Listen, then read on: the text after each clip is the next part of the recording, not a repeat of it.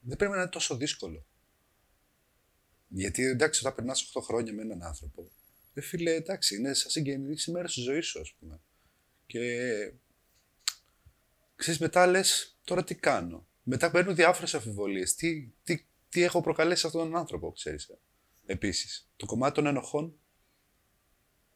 Γιατί δεν το σκέφτηκες νωρίτερα; Γιατί τον άφησες αυτόν τον άνθρωπο να τόσα χρόνια, ας πούμε, και τον πετάς; Και αυτά είναι σκέψεις. Υπάρχουν μέσα σου, ξέρεις.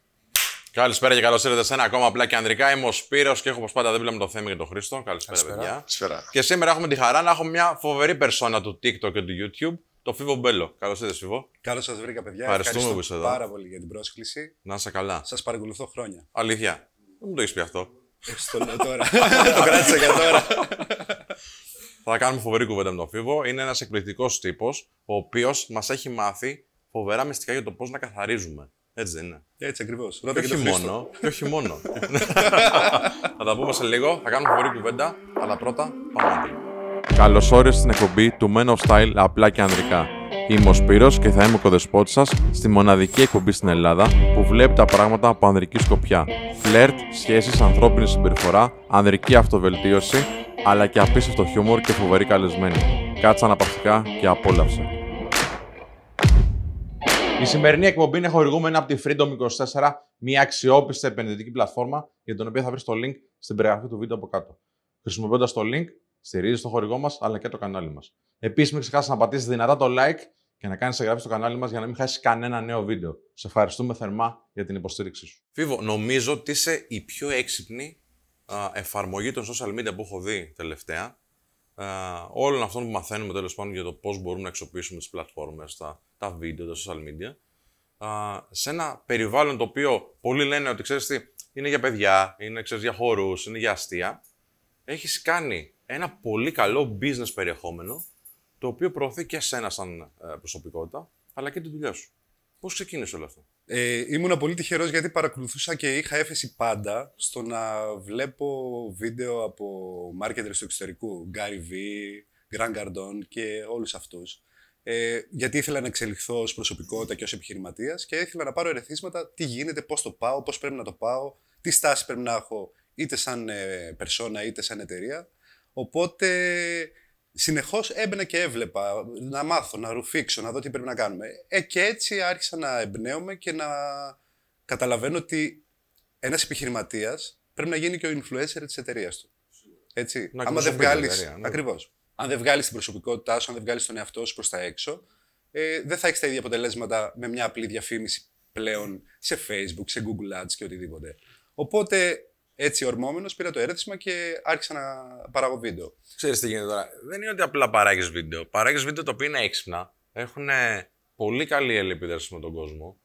Ε, Λες αστεία κιόλας μέσα από αυτά. Δηλαδή, βγάζεις και ένα πιο φαν χαρακτήρα. Γι' αυτό γίνονται και viral κάποια από αυτά.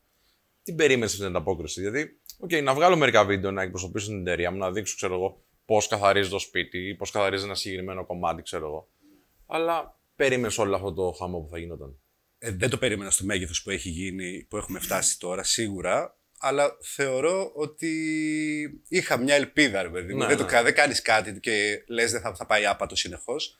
Η, η επανάληψη, η συνέπεια και όλα αυτά σε φέρνουν κάποια στιγμή στο αποτέλεσμα Ωραία, που θέλεις. να συζητήσουμε για ποιο λόγο νομίζεις ότι πέτυχες. Θα σου πω και εγώ την άποψη μου έτσι όπως έχω παρακολουθήσει. Αλλά για τους ανθρώπους που δεν σε έχουν δει, να δείξουμε μερικά βίντεο του Φίβου έτσι πολύ γρήγορα για να μάθετε ή να δείτε αυτά που ίσως έχετε δει και δεν τον έχετε συνδέσει. Οπότε πάμε να το δούμε. Ξέρεις τι είναι αυτό εδώ πέρα; Αυτό είναι το λεγόμενο ποποβρισάκι. Αυτό πρέπει να το βάλεις οπωσδήποτε στο σπίτι σου για να έχεις σωστή υγιεινή. Γιατί; Αντί να καθαρίζεις το ποπουδάκι σου με το χαρτάκι υγείας που δεν κάνεις στην ουσία δουλειά, αντί να το καθαρίζεις με μορομάντιλα, παίρνεις το ποποβρισάκι, πας στο ποπουδάκι, χτυπάς και το γυαλίζεις. Και βγαίνεις έξω κύριος, κυρία και ωραίος. Και ωραία. Για πες μου, έχεις ποποβρισάκι; Δεν σκούπισες καλά τον ποπό σου και έχεις καφέ λεκέ στο βρακάκι σου; Μείνε σε αυτό το βίντεο. Όταν έχουμε να αντιμετωπίσουμε σωματικές εκρήσει στο βρακί μας, καλό είναι να φοράμε γάντια. Αυτό που θα κάνουμε, όταν θα έχουμε εδώ τον ε, καφέ πέσιο χαμένο λεκέ, θα πρέπει να πάρουμε, μπορούμε να πάρουμε βασικά, μαγειρική σόδα. Θα την πάρουμε, θα μου σκέψουμε λίγο την επιφάνεια εδώ πέρα, θα βάλουμε νεράκι, θα βάλουμε τη μαγειρική σόδα και θα αρχίσουμε να το τρίβουμε.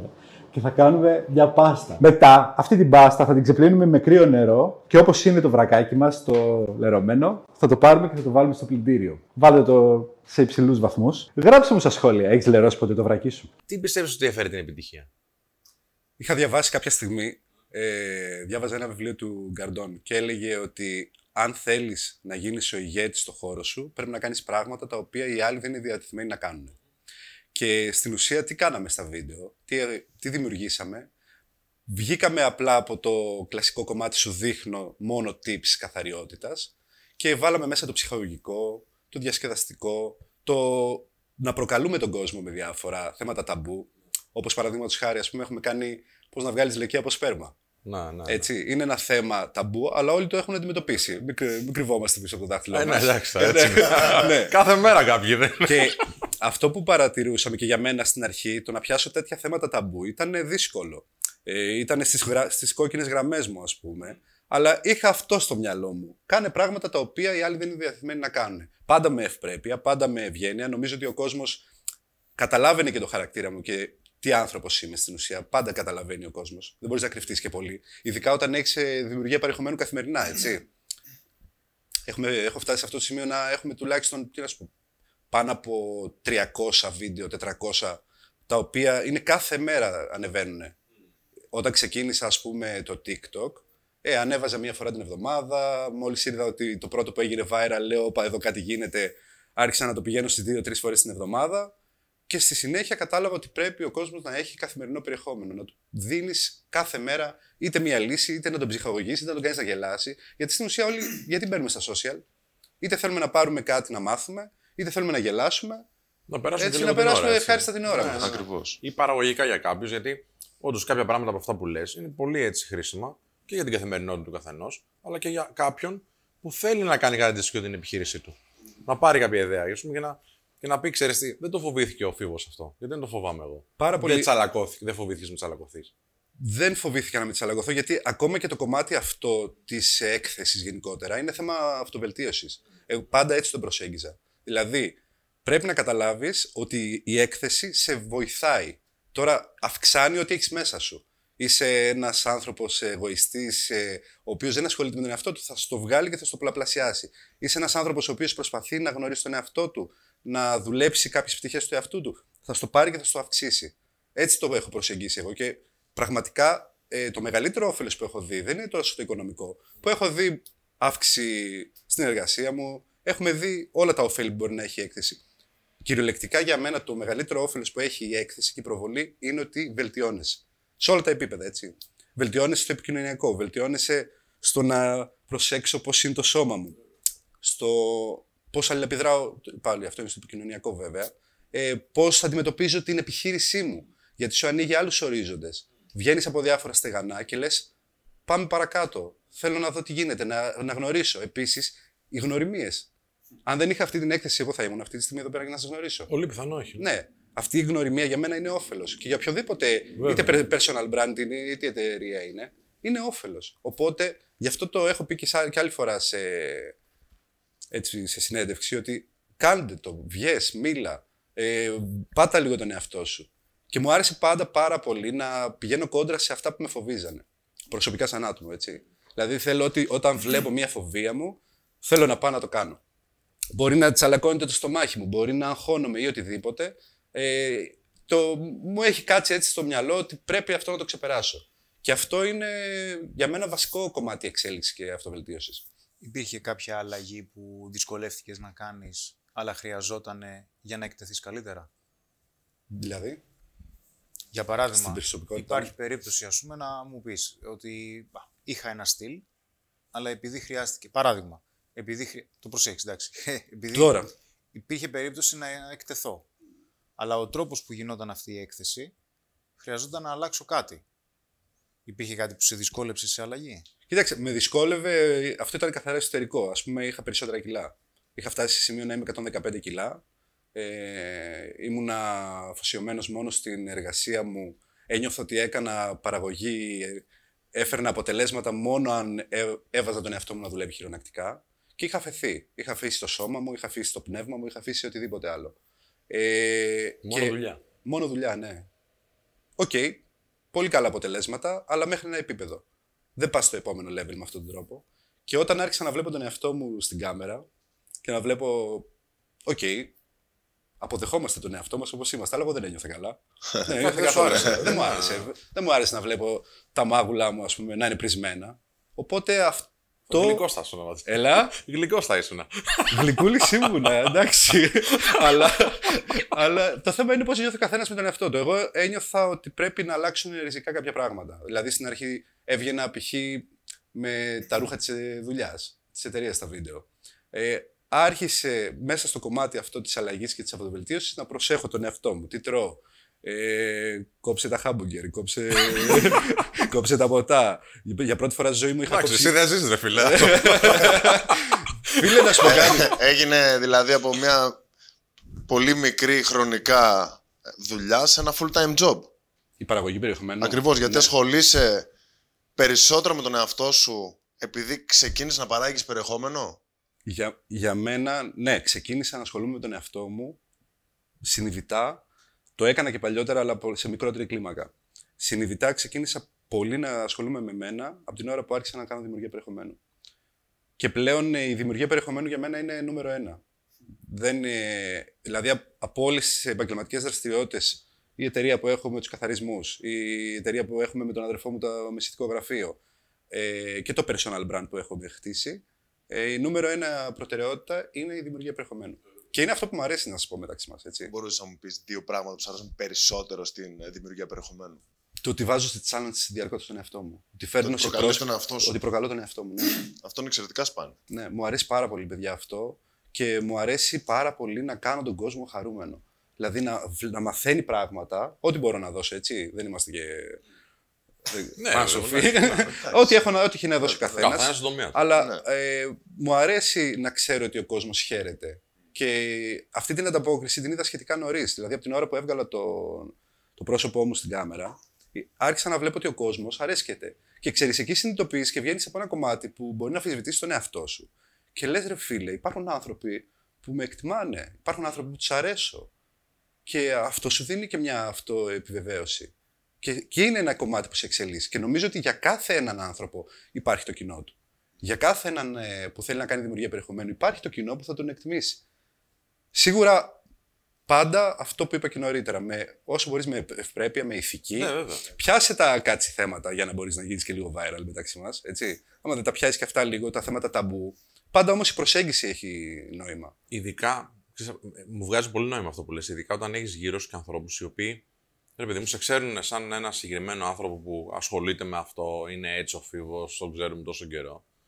Και μπορεί να έχουν και μια άποψη, γιατί πολλές φορές το περιβάλλον μας δεν μας δείχνει και την καλύτερη άποψη έτσι, για, το, για τον εαυτό μας ή δεν μας ε, αγκαλιάζει σε πολλά που θέλουμε να κάνουμε καινούργια. Και βλέπεις ότι ξέρεις, ξένοι άνθρωποι μπορεί να σου πούνε μπράβο, συνέχισε. Και να βλέπεις ότι ξέρεις, υπάρχει και κάτι άλλο εκεί πέρα. Που πρέπει να το εξερευνήσω και θέλω να το εξερευνήσω. Δεν λειτουργείς έτσι σε αυτό; Κοίταξε, υπήρξαν ε, άνθρωποι από το περιβάλλον μου. Η αλήθεια είναι ότι γίνεται μια μεγάλη καθάριση. Όταν ε, μπαίνεις στη διαδικασία της ε, προβολής και της αυτοβελτίωσης, γίνεται μια μεγάλη καθάριση. Και για μένα ήταν ε, ε, εν μέρει σοκαριστικό. Το, πε- το περιμένεις ότι κάποιοι άνθρωποι μπορεί να ζηλέψουν, που κάποιοι άνθρωποι μπορεί να σε κρίνουν ή οτιδήποτε. Αλλά δεν πρέπει να είναι, αυτό, δεν πρέπει να είναι αυτός ο παράγοντας ο οποίος θα αναστείλει τις δραστηριότητές σου. Αν εσύ νιώθεις και πιστεύεις κάτι ότι είναι σωστό, πρέπει να το κάνεις all in, να μπεις μέσα με τα μπούνια που λέει και ο λαός. Ε, υπήρξαν μεγάλες αλλαγές λόγω της ε, προβολής. Αλλά δεν είναι αλλαγές. Πολλές φορές κάποιοι απ' έξω μπορεί να κρίνουν ε, και γενικότερα έχουμε αυτό το χαρακτηριστικό να κρίνουμε εύκολα τους άλλους. Ε, αντί να κοιτάμε λίγο να βελτιωθούμε εμείς προσωπικά, λέει ότι ο χρόνος που ασχολείσαι με το να κρίνεις τη ζωή των άλλων είναι χαμένος χρόνος από το να βελτιώνεις τον εαυτό σου στην ουσία, έτσι. Ε, και για μένα αυτό είναι ένα από τα μότο που έχω μέσα μου. Μην ασχολούμαι με το τι κάνει ο άλλος. Ε, όσα περισσότερα βλέπουμε στον εαυτό μας που μας ενοχλούν και δεν έχουμε αποδεχτεί, τα προβάλλουμε στους άλλους. Δηλαδή, όσο περισσότερο γκρινιάζει για κάποιον άλλο, τόσο περισσότερο βλέπεις στον άλλον πράγματα τα οποία υπάρχουν σε σένα. Ναι, έτσι ακριβώς. Απλά δεν τα έχεις δει ακόμα. Έτσι ακριβώς είναι. Ε, πάντως, ε, άκουσα πολλά, γίνανε πολλά, γίνανε μεγάλες αλλαγές, αλλά... Το περίμενες ότι θα έρθει κάποιος από το περιβάλλον και θα σου πει: Έλα, τι είναι αυτό που κάνεις τώρα; Πολύ. Κάνεις βίντεο, Ακόμα τι και είσαι, ίδια- ας πούμε, influencer. Ακόμα και η ίδια η οικογένειά σου μπορεί να σου πει.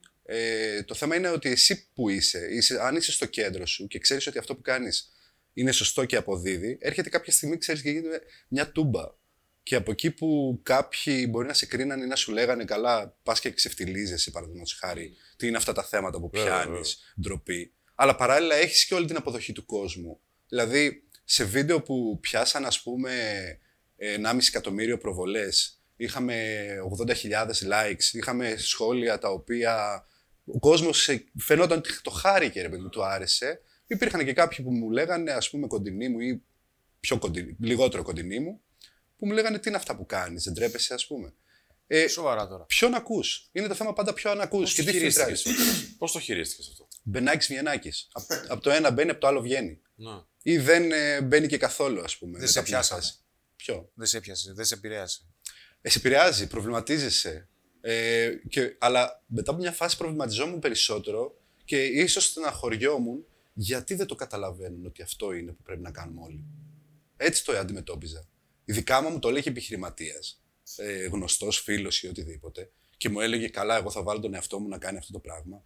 Έλεγα από μέσα μου ρε, εσύ πολύ κρίμα, ας πούμε. Γιατί; Και προσπαθώ πάντα να εμπνεύσω τον άλλον. Κάνε ρε, εσύ πράγματα. Κάντο, θα δεις. Μπορεί να μην το καταλαβαίνεις, αλλά θα δεις το όφελος, θα έρθει.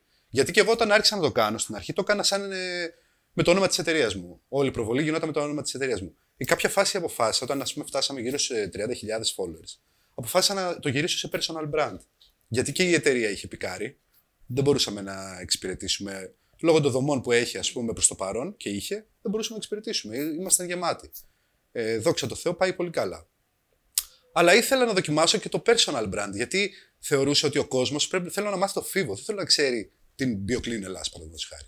Θέλω να ξέρει το φίβο και να ταυτιστεί με το φίβο. Γιατί καλώς ή κακό είμαστε και λίγο κλειδαρότρυπα. Θέλουμε να ταυτιζόμαστε με τον άλλο, να βλέπουμε λίγο τη ζωή του, να το γνωρίζουμε λίγο περισσότερο. Και είδα ότι από τη στιγμή που το έκανα personal brand, ε, απογειώθηκε. Σε έκανε αυτό, δηλαδή η κριτική που είχες δεχθεί μέχρι εκείνη τη στιγμή, να προσέχεις από εκεί και έπειτα με ποιον θα μοιράζει τα δικά σου χαρμόσυνα; Γενικά αυτό δεν το έχω λύσει ακόμα το θέμα. Είμαι ένας άνθρωπος ο οποίος μου αρέσει να μοιράζομαι. Μου αρέσει να μοιράζομαι είτε αυτό που ζω σαν εμπειρία και να το δίνω στους άλλους, ε, είτε το χαρμόσυνο να το πω ρε παιδί μου. Έχω μια, ένα, είμαι σαν παιδάκι που θέλω να σου πω τι έγινε ας πούμε. Δεν το έχω καταφέρει ακόμα. Έχω δει ε, ότι πολλές φορές δεν ε, μου βγαίνει σε καλό, αλλά να σου πω κάτι. Προβληματίζομαι.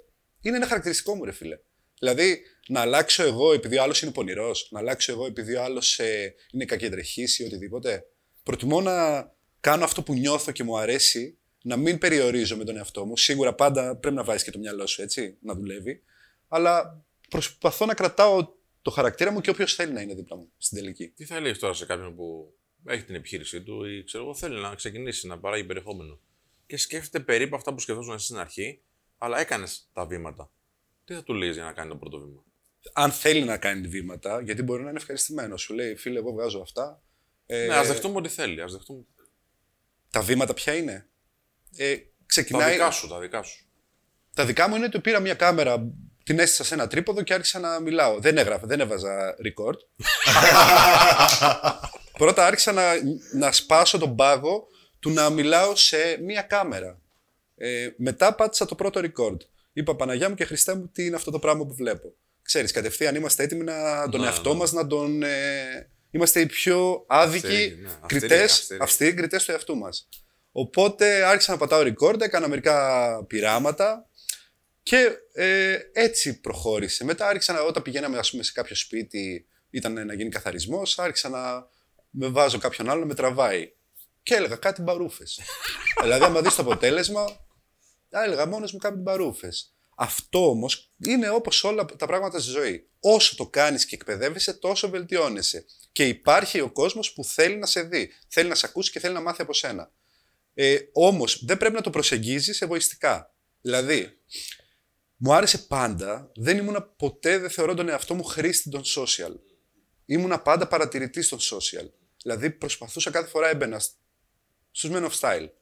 Τι κάνουν πίσω από αυτό που βλέπω, τι θέλουν να προωθήσουν, τι προσπαθούν να στήσουν, τι, υπάρχει, τι μηχανισμός υπάρχει από πίσω; Δηλαδή, μου με ενδιαφέρει πάντα το marketing από πίσω. Ακόμα και σε, μία, σε έναν influencer. Έβλεπα τι κολλήματα έχει, πώς το διαχειρίζεται αυτός, γιατί φαίνονται όλα έτσι, τα καταλαβαίνεις όλα. Και προσπαθούσα να δω το, το business side πίσω από αυτό που βλέπω, ας πούμε, πάντα. Και, α, γιατί μου λέγανε πάρα πολλές φορές, ας πούμε, είτε σε παρέσει οτιδήποτε, εγώ ήμουν στο κινητό. Ήμουν, είμαι αυτός ο τύπος, ρε παιδί μου, που είμαι στο κινητό. Κανείς δεν καταλάβαινε όμως γιατί είμαι στο κινητό. Κυριολεκτικά. Καλή παρέα σου. ε. Φίλε, άστο. δούλευε, δούλευε. δεν έχεις παράπονο, μια χαρά Όχι, παρέα όχι, μετά. Και έχω αφήσει το κινητό μου εκεί πέρα, ρε γάμο.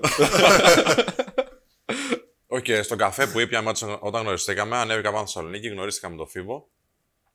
Γιατί είναι στη Θεσσαλονίκη ο άνθρωπος. Ε, Όντως δεν αξιοποίησε το κινητό σου, πέρα από μία-δύο φορές που ήταν κάτι επίγον. Όση ώρα μιλούσαμε, είχε την προσοχή σου σε μένα και εγώ σε σένα. Ε, είναι και αυτό όμως, ότι τι ενέργεια και τι σύνδεση έχεις με τον άλλον. Γιατί Σίγουρα. είχες να μου δώσεις, Σίγουρα, σίγουρα, σίγουρα. με άκουσες, σεβάστηκες αυτά που είπα, μ- μου έδωσες τη δική σου οπτική και υπήρχε αυτή η αλληλεπίδραση που είναι σημαντική. Γιατί καλός ή κακός στι ανθρώπινες σχέσεις είναι δούνη και λαβίνη. εσύ. Ναι, ναι. Δηλαδή, άμα δεν έχεις να πάρεις και από τον άλλον, μετά λες τώρα τι κάνουμε, μπούμε στο κινητό. Ποιοι ήταν οι άνθρωποι που θεωρείς βοήθησαν σε αυτό το πράγμα, αν βοήθησε κάποιος. Σε αυτό που είμαι σήμερα, Mm. κοίταξε, ο νούμερο ένα είναι ο πατέρας μου. Για πες. Είμαστε μια οικογένεια από την Καβάλα. Έχω δύο μεγαλύτερα αδέρφια, τρία αγόρια, οι οποίοι χάσαμε τη μητέρα μας. Εγώ ήμουν τριών χρονών. Ο πατέρας μου είχε εταιρεία, είχε βεζινάδικο, είχε πρατήριο υγρών καυσίμων. Και για να μπορέσει να μας μαντρώσει και να μην ήμασταν εξέλεγκτοι, τι έκανε, μας έβαλε να δουλεύουμε όλη μέρα. Οπότε είμαστε τρία παιδιά και εγώ, εγώ προσωπικά αυτό που ξέρω από μικρός είναι η εργατικότητα. Είναι το μεγαλύτερο δώρο που με έδωσε ο πατέρας μου και θέλω να το πω γιατί πολλές φορές μπορεί να υπάρχουν παιδιά νεαρά ή. Ακούω πολλές φορές, Όχι, μωρέ, τόση πολλή δουλειά και οτιδήποτε. Και γκρι- υπάρχει γκρίνια γενικότερα. Ε, το μεγαλύτερο δώρο που πήρα και τότε δεν το καταλάβαινα ήταν η εργατικότητα. Που μας, με έβαλε από μικρό να δουλεύω. Και άρχισα, άργησα να το συνειδητοποιήσω. Αλλά άρχισα να το συνειδητοποιώ γύρω στα 25 μου. Που είχα την αυτοπεποίθηση και τη δυναμική ότι δεν υπάρχει περίπτωση εγώ να μην έχω λεφτά ή να μην έχω δουλειά. Μέχρι τα 24-25 ήμουνα στην Καβάλα και μετά μετακόμισα στη Θεσσαλονίκη.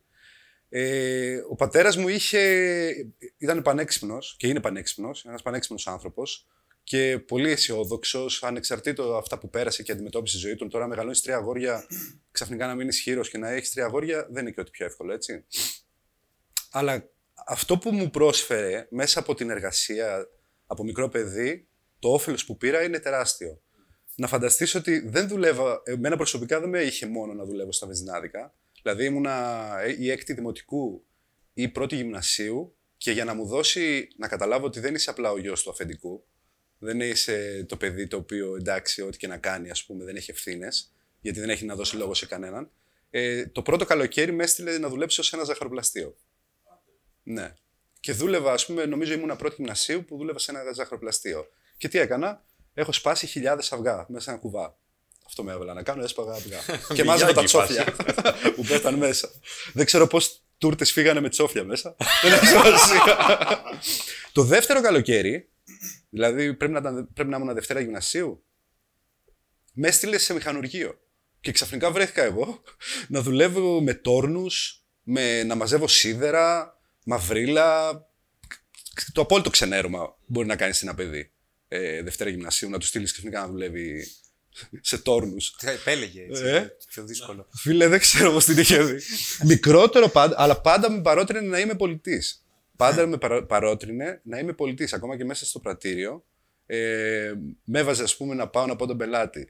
Θες να σας δω, θέλετε να σας δω. Τώρα φαντάζομαι παιδάκι δημοτικού έτσι. Θέλετε να σας δω στον αέρα, στα λάστιχα. Τσουπ, έπαιρνα τον περμπάρ μου. Άρχισα να καταλαβαίνω δηλαδή από μικρός ότι προσφέρεις κάτι, δίνεις μια υπηρεσία και παίρνεις. Μετά μου έλεγε, κοίταξε, θα πας να τους λες. Τώρα το λέω αυτό και καλά. Πλέον τα ξέρουν, αλλά φανταστείτε στη δεκαετία του 80. Αυτά ήταν πρωτοποριακά που έκανε ο μπαμπάς μου. Ε, θα πας να τους λες, ανοίξτε, όσο βάζουν βεζίνα, ανοίξτε το καπό για να σας δω τα λάδια. Να δω άμα έχετε λάδια. Το, το 70% ήθελε συμπλήρωμα λαδιού. Οπότε τσουπ πουλούσαμε το λαδάκι μαζί. Θέλει να σας βάλω, ας πούμε, νερό στο, στους ε, ηλιοκαθαριστήρες, να σας βάλω και ένα ε, καθαριστικό για τα τζάμια που είναι. Οπότε μου περνούσε από μικρό αυτό το κομμάτι. Μετά μου λέει, εσύ απέναντι έχει ένα καπνομάγαζο. Ήταν γεμάτο καπνοεργάτριε. Σοβαρά. Ε, τότε δουλεύαν ακόμα τα καπνομάγαζα στην Καβάλα. Ήταν ακριβώς απέναντι από το βεζινάδικο. Και Και μου λέει, δεν παίρνεις, λέει, στο διάλειμμα να πάρεις ένα ψυγείο, να βάλεις μέσα. Είχαμε εμείς κοκακόλες στο βυζνάδικο, είχαμε νερά, είχαμε σάντουιτς και τέτοια. Βάλτα, λέει, μέσα και πήγαινε και πουλα. Και ό,τι βγάλεις, λέει, κράτα το. Άιντε, εγώ χαρά. Τώρα ένα παιδάκι περνούσε τον δρόμο και πήγαινα μέσα στο διάλειμμα. Οι γυναίκες με βλέπαν και λιπόντουσαν και με παίρναν έτσι. αγοράζανε απολύπηση. Αλλά όλα αυτά, ξέρεις, το ένα κουμπώνει με το άλλο και όσο μεγαλώνεις, αρχίζεις και συνειδητοποιείς εσύ ότι και αναπτύσσει τι ικανότητές σου. Γιατί αν εργάζεσαι και παροτρύνω πολύ και πολλές φορές μιλάω και με μικρότερους και του λέω: Το καλοκαίρι πάνε δούλεψε. Πες γονείς σου, θέλω να δουλέψω. Κάθε όλο το καλοκαίρι και περνάει έτσι το καλοκαίρι. Έλα σε επαφή με το τι σημαίνει να βγάζω το δικό μου μεροκάματο. Τι Και να- να πατάς το τα στείλουν- πόδια Να σου. το στείλουν οι γονείς τώρα, δεν το προστατεύουν το παιδί. Ρε. Σου λέει πού να πας, να, να, να Α, κάτσει ναι, λίγο. αυτό ίσως είναι και ένα μήνυμα προς γονείς. Ναι, μα για τους γονείς τώρα το μιλάμε. μεγαλύτερο δώρο είναι το παιδί να μάθει να βγάζει τα λεφτά μόνο του. Και να δει πώς δουλεύει μια επιχείρηση. Να αρχίσει να ανοίγει λίγο το μυαλό. Να, να, να λέει, αρχικά, ας πούμε, άμα πας σερβιτόρος. Λες πώς θα γίνει να βγάζω περιτόρα- περισσότερα λεφτά σε σερβιτόρος. Το επόμενο στάδιο είναι πώς θα γίνω υπεύθυνος. Αυτό θέλει μια διαδικασία για να αρχίσει να νιώθεις αυτοπεποίθηση. Και να το πιστεύεις ότι μπορείς να Ακριβώς, γίνεις, ακριβώς. Θα κάνεις καλύτερα. να κτλ. αναπτύσσεις Ναι. ικανότητές σου μέσα από όλη αυτή την ε, αλληλεπίδραση που έχεις με τον κόσμο και με τη δουλειά που κάνεις. Και μετά το επόμενο στάδιο είναι πώς μπορώ εγώ να έχω το εστιατόριο αυτό; Μμ. Πώς μπορώ εγώ να στήσω έτσι τις δομές, είτε να μαζέψω τα λεφτά είτε οτιδήποτε, και να είμαι εγώ ο ιδιοκτήτης αυτού του εστιατορίου. Και χρειάζεται να έχουμε αυτό το mindset. Σ- Ειδικά στην Ελλάδα, δεν με νοιάζει για τους υπόλοιπους. Αλλά πρέπει να έχουμε αυτό το mindset ότι θέλω να εξελιχθώ. Δεν είναι το εγωιστικό κομμάτι. Ότι α, πάμε να βγάλουμε λεφτά. Για μένα το, ο, ο- η νούμερο ένα κινητήριος δύναμη είναι οι εμπειρίες που μαζεύω στη ζωή. Και όταν με φρενάρουν αυτές τις εμπειρίες και που θε- θέλω να κάνω πράγματα τα οποία μπορεί για κάποιους να είναι παράτολμα, εκεί ξενερώνω τη ζωή μου. Ε, το, η διαφορά είναι ότι πολλοί μπορεί να θέλουμε αρχικά να δουλέψουν οι άλλοι για εμάς, να γίνουμε από την αρχή επιχειρηματίες. Αλλά για να γίνει αυτό πρέπει πρώτα να έχεις μάθει να δουλεύεις για άλλους Ακριβώς. και να έχεις μάθει να δουλεύεις για άλλους σωστά. Γιατί αλλιώ δεν μπορείς να την ξέρεις τη δουλειά. Είναι, δεν γίνεται τώρα εγώ να γίνω ιδιοκτήτης του λατζίδικου. Αν δεν έχω ξεκινήσει απ- να ξέρω το, το κάθε πόστο. Γιατί δεν θα ξέρω πώς δουλεύει σωστά. Μπορώ να... Πώς θα ξέρω ότι το κρέας είναι ποιοτικό. Πώς θα ξέρω ότι το σουβλάκι είναι ποιοτικό. Μόνο να το φάω. Πώς θα ξέρεις ότι γίνεται στη διανομή. Πρέπει να έχεις δουλέψει στα πόστα για να μπορείς να πεις το Συμφ- διαχείριζω. Καταλαβαίνω τι λες, όμως θεωρώ ότι μπορείς να πας, αν έχεις τα κατάλληλα ερεθίσματα για τους κατάλληλους ανθρώπους. Ε, για μένα ήταν πολύ βασικό το ότι ο πατέρας μου ήταν επιχειρηματίας. Αλλά παράλληλα, εκτός από επιχειρηματίας, δούλευε, ήταν και υπάλληλος επιχείρησής του. Αυτό ε, είναι και καλό και κακό. Γιατί το λες αυτό; Ε, γιατί όταν ε, καταλήγεις να είσαι διαρκώς υπάλληλος επιχείρησής σου, δεν μπορείς να είσαι πραγματικά ποτέ επιχειρηματίας. Και θεωρώ ότι. και πάνω σε αυτό που είπες, το αναφέρω. Γιατί θεωρώ ότι μπορείς να είσαι και επιχειρηματίας μόνο. Να αντιληφθείς ότι δεν θα είμαι υπάλληλος εγώ της επιχείρησής μου, αλλά θα βάλω άλλους ανθρώπους να κάνουν αυτά που πρέπει να κάνουν. Αλλά να ξέρεις πώς γίνεται. Πρέπει να ξέρεις σίγουρα. Για να το μανατζάρεις, δηλαδή. Ναι, πρέπει να ξέρεις σίγουρα. Μέχρι κάποιος σημείο. αλλά μπορείς να βρεις και τους κατάλληλους. Αλλά αυτό χρειάζεται οικονομική άνεση. Πιστεύω ότι χρειάζεται αυτό περισσότερο ταλέντο που προέρχεται από την εμπειρία. Ναι. Δηλαδή να ξέρεις ότι αυτοί οι άνθρωποι είναι οι κατάλληλοι που μπορούν να καταλάβουν τι δεν πάει καλά. ναι. Εκεί δηλαδή είναι, έχει να κάνει και με ανθρώπινη ικανότητα. Σίγουρα, σίγουρα. Που αναπτύσσεται όμως έτσι. Δηλαδή, όπως είπες, μέσα από την εμπειρία. Α, ε, εγώ μέχρι τα 24 ήμουνα στα Βεζινάδικα. Και ξαφνικά ο πατέρας μου βγήκε στη σύνταξη. Κανείς μας από τα αγόρια δεν ήθελε να ασχοληθεί άλλο με τα Βεζινάδικα, γιατί πραγματικά νιώσαμε ότι ζήσαμε μια ζωή μέσα εκεί. Και ο καθένας τράβηξε τον δρόμο του. Και στα 24 λέω τώρα τι κάνουμε; Και πρώτη φορά στη ζωή μου πήγα να γίνω σερβιτόρος. Δεν ήξερα ούτε να κρατάω δίσκο. Πήρα το κλασικό παράδειγμα, πήρα ένα ταψί που είχαμε στο σπίτι, άρχισα να το πηγαίνω πάνω κάτω και πήγα, είπα, ξε, μου λέει, ξέρεις τη δουλειά, ξέρω, ξέρω. Έχω τα σπίτι. Φύγανε, ναι, φύγανε εκεί μερικοί δίσκοι, αλλά ξέρεις, επιμένεις. Λες, θα το κάνω, θα το προσπαθήσω. Και από σερβιτόρος έγινα μπάρμα και αυτό το διάστημα, επειδή όταν είσαι σε οικογενειακή επιχείρηση, έχεις κάποιο περιορισμό και πάλι. Μπορεί να δουλεύεις, μπορεί να αντιλαμβάνεσαι πράγματα, μπορεί να έχεις interaction με κόσμο, αλλά δεν έχεις δει την άλλη πλευρά του υπαλλήλου πραγματικά ότι πώς είναι να νιώσω υπάλληλος. Άλλο ένα μεγάλο δώρο. Έφυγα από το, το παιδί του μπαμπά επιχειρηματία και ξαφνικά βρέθηκα να είμαι ένας σερβιτόρος. Μεγάλο Μπορεί να δώρο. σου όμως. λέει και έξι μεγάλη... tips. Πώς; Πώς να σου λέει έξυπνα tips όπως σου λέει ο πατέρας σου, Ναι. ο εργοδότης σου τότε; Και χω, χωρίς όμως να έχω και την εικόνα πλέον του επιχειρηματία. Αλλά η εικόνα του επιχειρηματία που είχα, η, πατ- η πατρική φιγούρα που είχα στο μυαλό μου ήταν.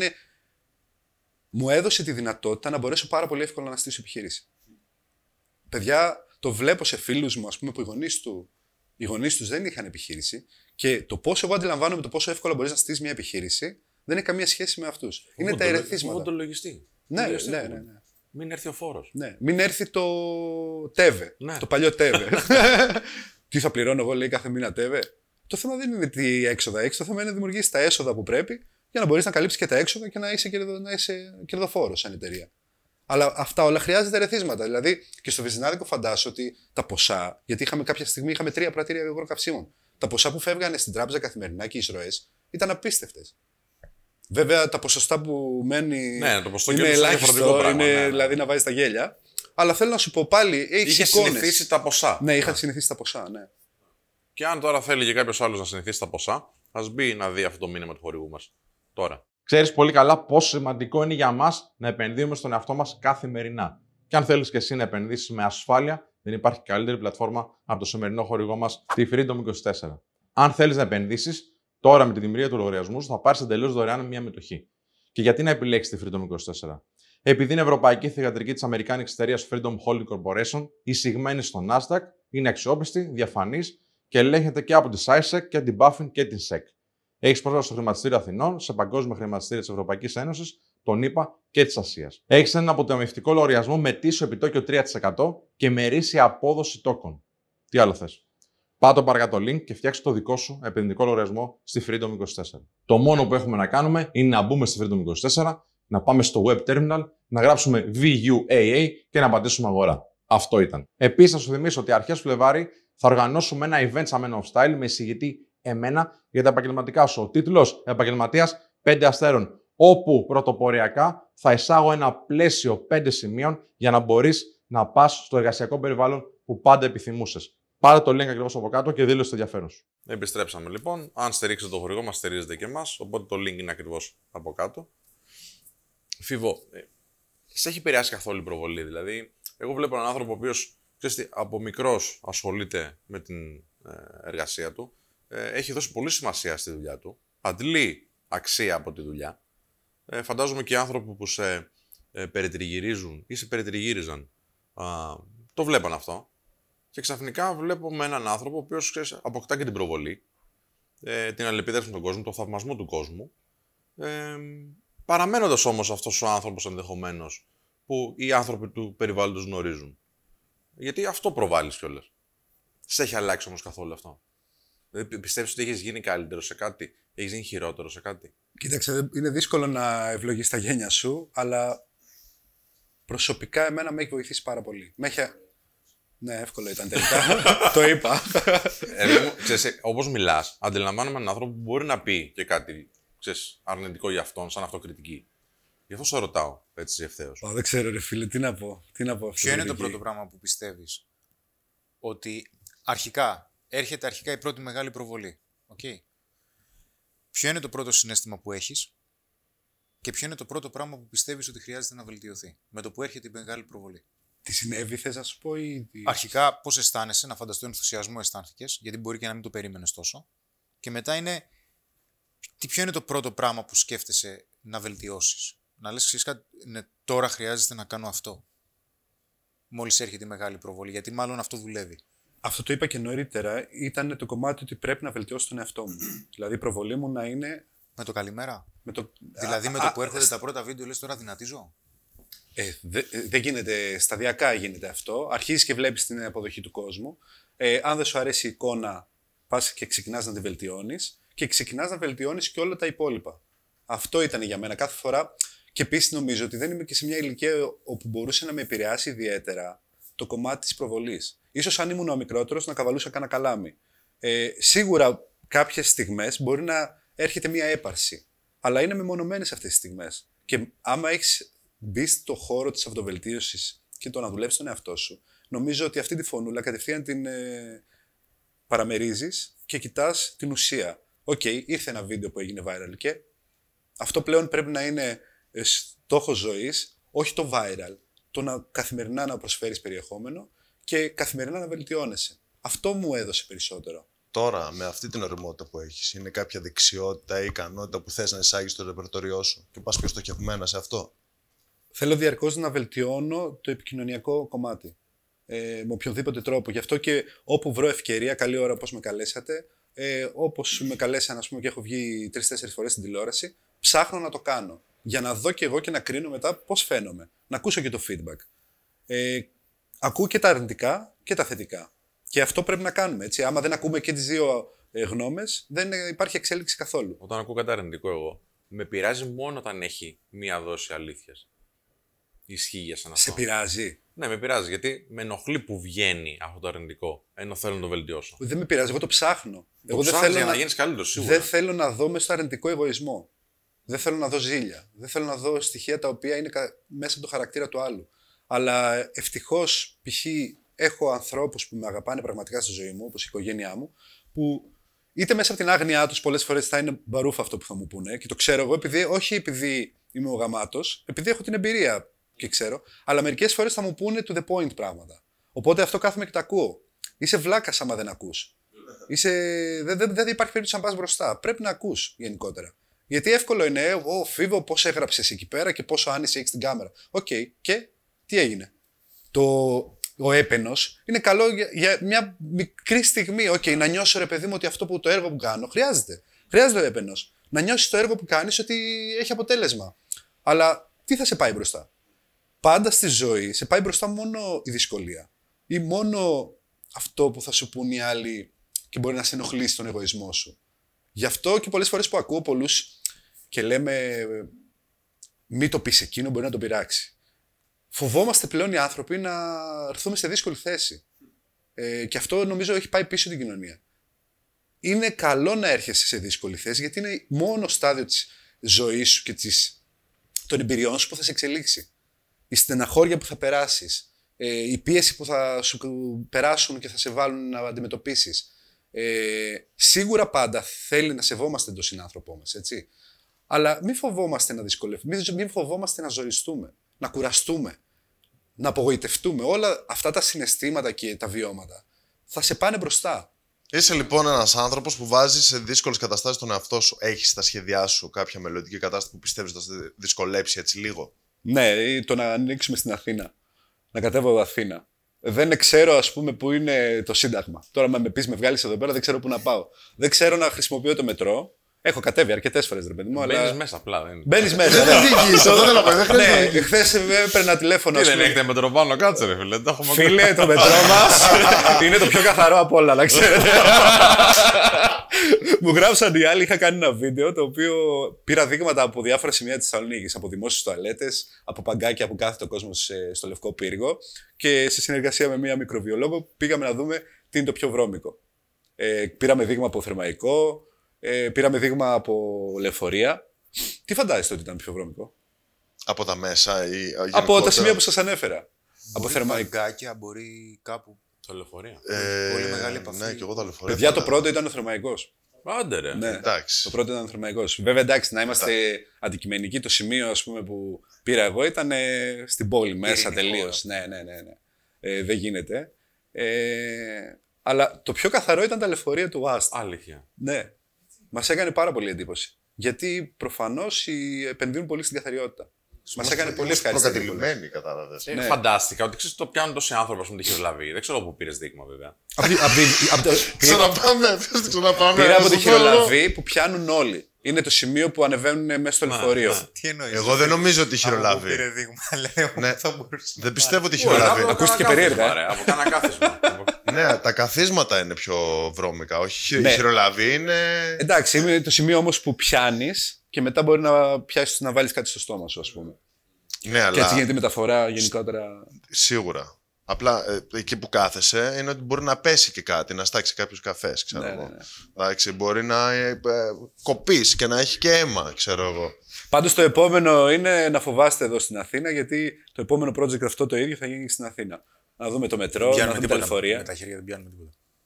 Τέλεια. Εδώ στη Ζήνονο, όταν πα που έχει τα δημόσια ορετήρια, θα δεις. θα πάρεις δείγμα απ' έξω, δεν χρειάζεται να πας μέσα. Ναι, ναι. Εντάξει, η αλήθεια είναι και στη Στο αέρα. Θεσσαλονίκη. Α έρθει η μυρωδιά. ναι, δεν μπαίνεις. Παιδιά, και εντάξει, σε δημόσια, στις δημόσιες τουαλέτες και εγώ όταν μπαίναμε με το, με το συνεργάτη που τραβούσε το βίντεο είχαμε φρικάρει, ας πούμε. Πάμε γρήγορα να φύγουμε από εδώ μέσα. Έχει σκεφτεί να κάνεις κανένα project για να καθαρίσει όλη την Ελλάδα; Ένα project, Ε, να, να καθαρίσει. ένα πάρα πολύ ωραίο Όχι τους project. ανθρώπους. Βασικά, εσείς καθαρίζετε τις ψυχές, εμείς καθαρίζουμε τα υπόλοιπα. έτσι. έτσι. Ένα project που μου άρεσε και πάρα πολύ που ξεκινήσαμε είναι, είχαμε κάνει κάλεσμα, εμπνευστήκαμε από το εξωτερικό. Αν θυμάστε ήταν δύο Αγγλίδες, How clean is your house. Έπαιζε Φυσικά. στο Sky. Φοβερή. Φοβερή, φοβερή εκπομπή, τη βλέπαμε όλοι. Ε, είναι και της γενιάς μας. και από εκεί εμπνεύστηκα και έκανα ένα κάλεσμα. Και λέω, αν κάποιος άνθρωπος είναι το σπίτι του σε αυτή την κατάσταση, ε, να μου στείλει μήνυμα και θα έρθουμε εμείς να το καθαρίσουμε δωρεάν. Αρκεί να μας επιτρέψει να τα τραβήξουμε και τα πλάνα που θέλουμε. Και έτσι και έγινε. Έστειλε μία κοπέλα. Ε, δεν πρέπει να κρίνουμε όταν βλέπουμε τέτοιες καταστάσεις Ναι, μωρέ, καταρχήν. Συνήθως είναι θέματα ψυχολογικά. Έτσι, αν κάποιος άνθρωπος είναι σε κατάθλιψη, το τελευταίο που σκέφτεται είναι να πάει να Φυσικά, καθαρίσει το φυσικά, σπίτι του. Ε, οπότε και εκεί τι δίνουμε εμείς, αυτό που δίνουμε είναι ότι βοηθάμε να αλλάξει αυτή την κατάσταση. Γιατί όταν ξαφνικά από ένα σπίτι που είναι χάλια μεταμορφώνεται και γίνεται ένα σπίτι το οποίο είναι πεντακάθαρο, αλλάζει και η διάθεσή μας.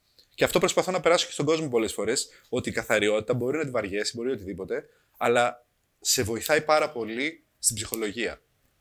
Το να ανοίγεις, ας πούμε, τις κουρτίνες. Αν είσαι down, να μπαίνει το φως μέσα. Το να μπεις στη διαδικασία, όσο και να βαριέσαι, βάλε μουσικούλα, όποια μουσική γουστάρεις και μπες στη διαδικασία να καθαρίσει. Ένα 30% η ψυχολογία σου έχει αλλάξει σίγουρα. Αν ο χώρος που είσαι είναι τακτοποιημένος και καθαρός. Και ε, έγινε αυτό το, το project; Έγινε και πήγε και πάρα πολύ καλά. Πήγε που το Πάλι ανεβάσαμε ένα στο πλάνο YouTube. έτσι να... Ναι, ναι. Έλα, σιγά σιγά ανεβαίνετε. Έλα, μπай.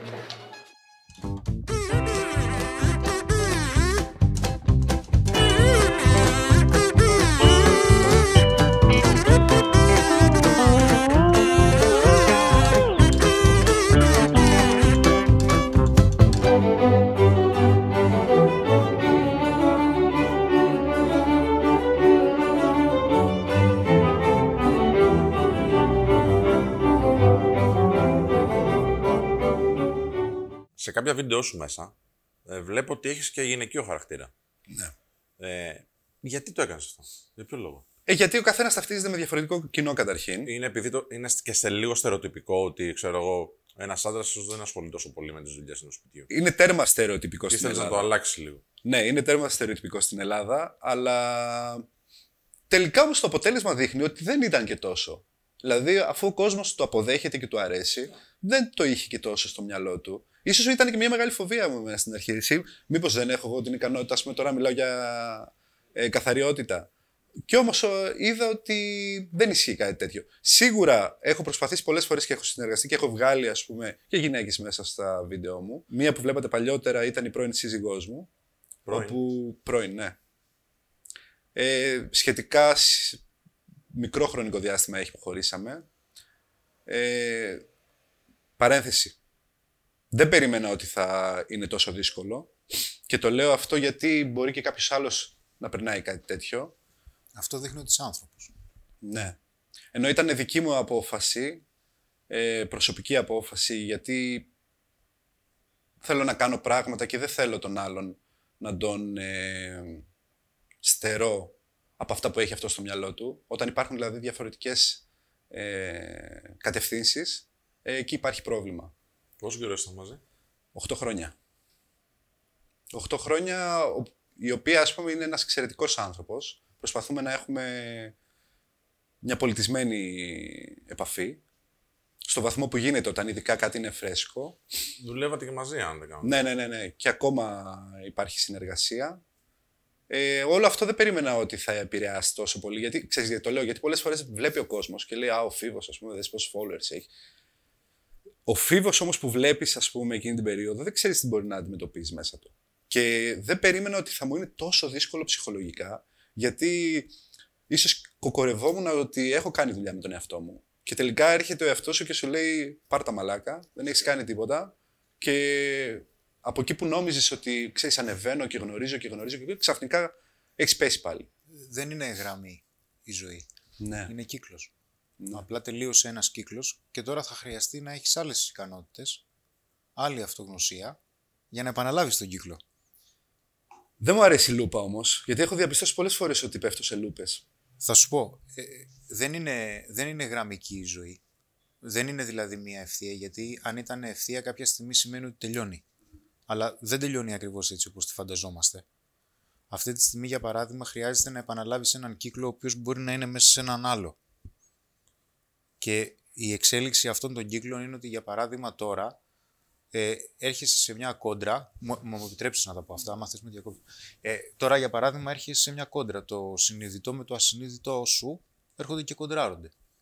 Το συνειδητό ήταν μια απόφαση, για παράδειγμα, να έρθει, ας πούμε, αυτή η αποχώρηση, έτσι. Ε, το ασυνείδητο όμως αρχίζει και σου πετάει τώρα κάποια συναισθήματα. Και λες, ρε παιδί μου, εγώ αυτά δεν το περίμενα, ας πούμε. Γιατί αισθάνομαι έτσι. Οπότε, για να στο λέει αυτό, σου λέει ότι κοίτα, ξανακάνε λίγο άλλο ένα κύκλο, διαφορετικό, γιατί στον προηγούμενο, μάλλον κάτι δεν έχεις δει. Μάλλον υπάρχει μία αλήθεια ακόμα, γι' αυτό και σε πονάει, που χρειάζεται να την εξερευνήσεις. Το ότι πονάς, ένα κομμάτι μέσα σου, σου λέει κοίτα με. Όχι φύγε μακριά. Εμείς όταν πονάμε τι λέμε; Κάτσε κάτω, κάτσε κάτω. Είναι αυτό που λέμε τον σούμο.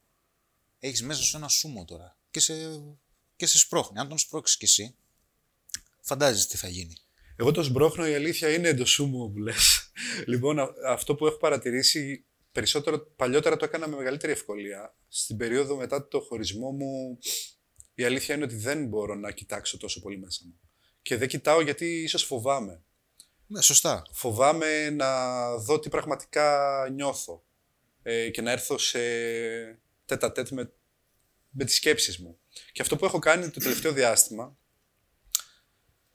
και προσπαθώ για να αποφύγω τις σκέψεις είναι να γεμίζω το χρόνο. Προσπαθώ να το γεμίσω το χρόνο είτε με δουλειά, προσπαθώ να το γεμίσω το χρόνο είτε με το να έρχομαι σε επαφή με άλλους ανθρώπους. Αλλά δεν ξέρω αν αυτό τελικά καταλήγει κάπου. Ίσως δηλαδή είναι πιο ειλικρινές τελικά κάποια στιγμή να κάτσω και να κοιτάξω τον εαυτό μου και να τον αντιμετωπίσω, να υποστηρίξω τις επιλογές που έκανα, γιατί είναι συνειδητές επιλογές, και να πάω μπροστά. Θα σου περάσει αυτό κάποια στιγμή. Ψυχολογικά θα ξεχαστείς. Η επόμενη δυσκολία που θα έρθει η συναισθηματική θα έρθει στο διπλάσιο. Γιατί θα κουβαλάει και το προηγούμενο συναισθηματικό φορτίο το οποίο δεν λύθηκε. Δεν αποκαλύφθηκε, έτσι. Αλλά φαντάσου ότι αυτό, συμβολικά ας πούμε και από τη μυθολογία, είναι ο χρυσός. Για να έχεις αυτόν τον χρυσό που είναι μια πολύ σημαντική γνώση, πρώτα πρέπει να παλέψεις με ένα γίγαντα. Ναι. Με τον δράκο. Αυτός τώρα είναι ο δράκος. Και και είναι λογικό και σε φοβίζει. ε, Φιβό. Όλοι τα έχουμε αυτά. Όλοι τα περνάμε. Και λες τώρα, με πονάει. Άστο στην άκρη, ας πούμε. Και μην ξεχνάς ότι αν είναι φρέσκο, και είναι, και είναι και φυσιολογικό με τον έναν ή με τον άλλο τρόπο να θέλεις να θρηνήσεις, να θέλεις να ξεσπάσεις, να θέλεις να εκφράσεις συναισθήματα. Γιατί το ότι πήρες μία απόφαση δεν σημαίνει ότι αυτή η απόφαση είναι εύκολη και ότι θα σε ανακουφίσει με την πρώτη. Δεν περίμενα να είναι καθόλου. Δεν περίμενα να είναι τόσο δύσκολη απόφαση. Ήταν πολύ δύσκολο μέχρι να το ανακοινώσω και να, να πω σήμερα θα γίνει. Και μου ήταν πάρα πολύ δύσκολο μετά.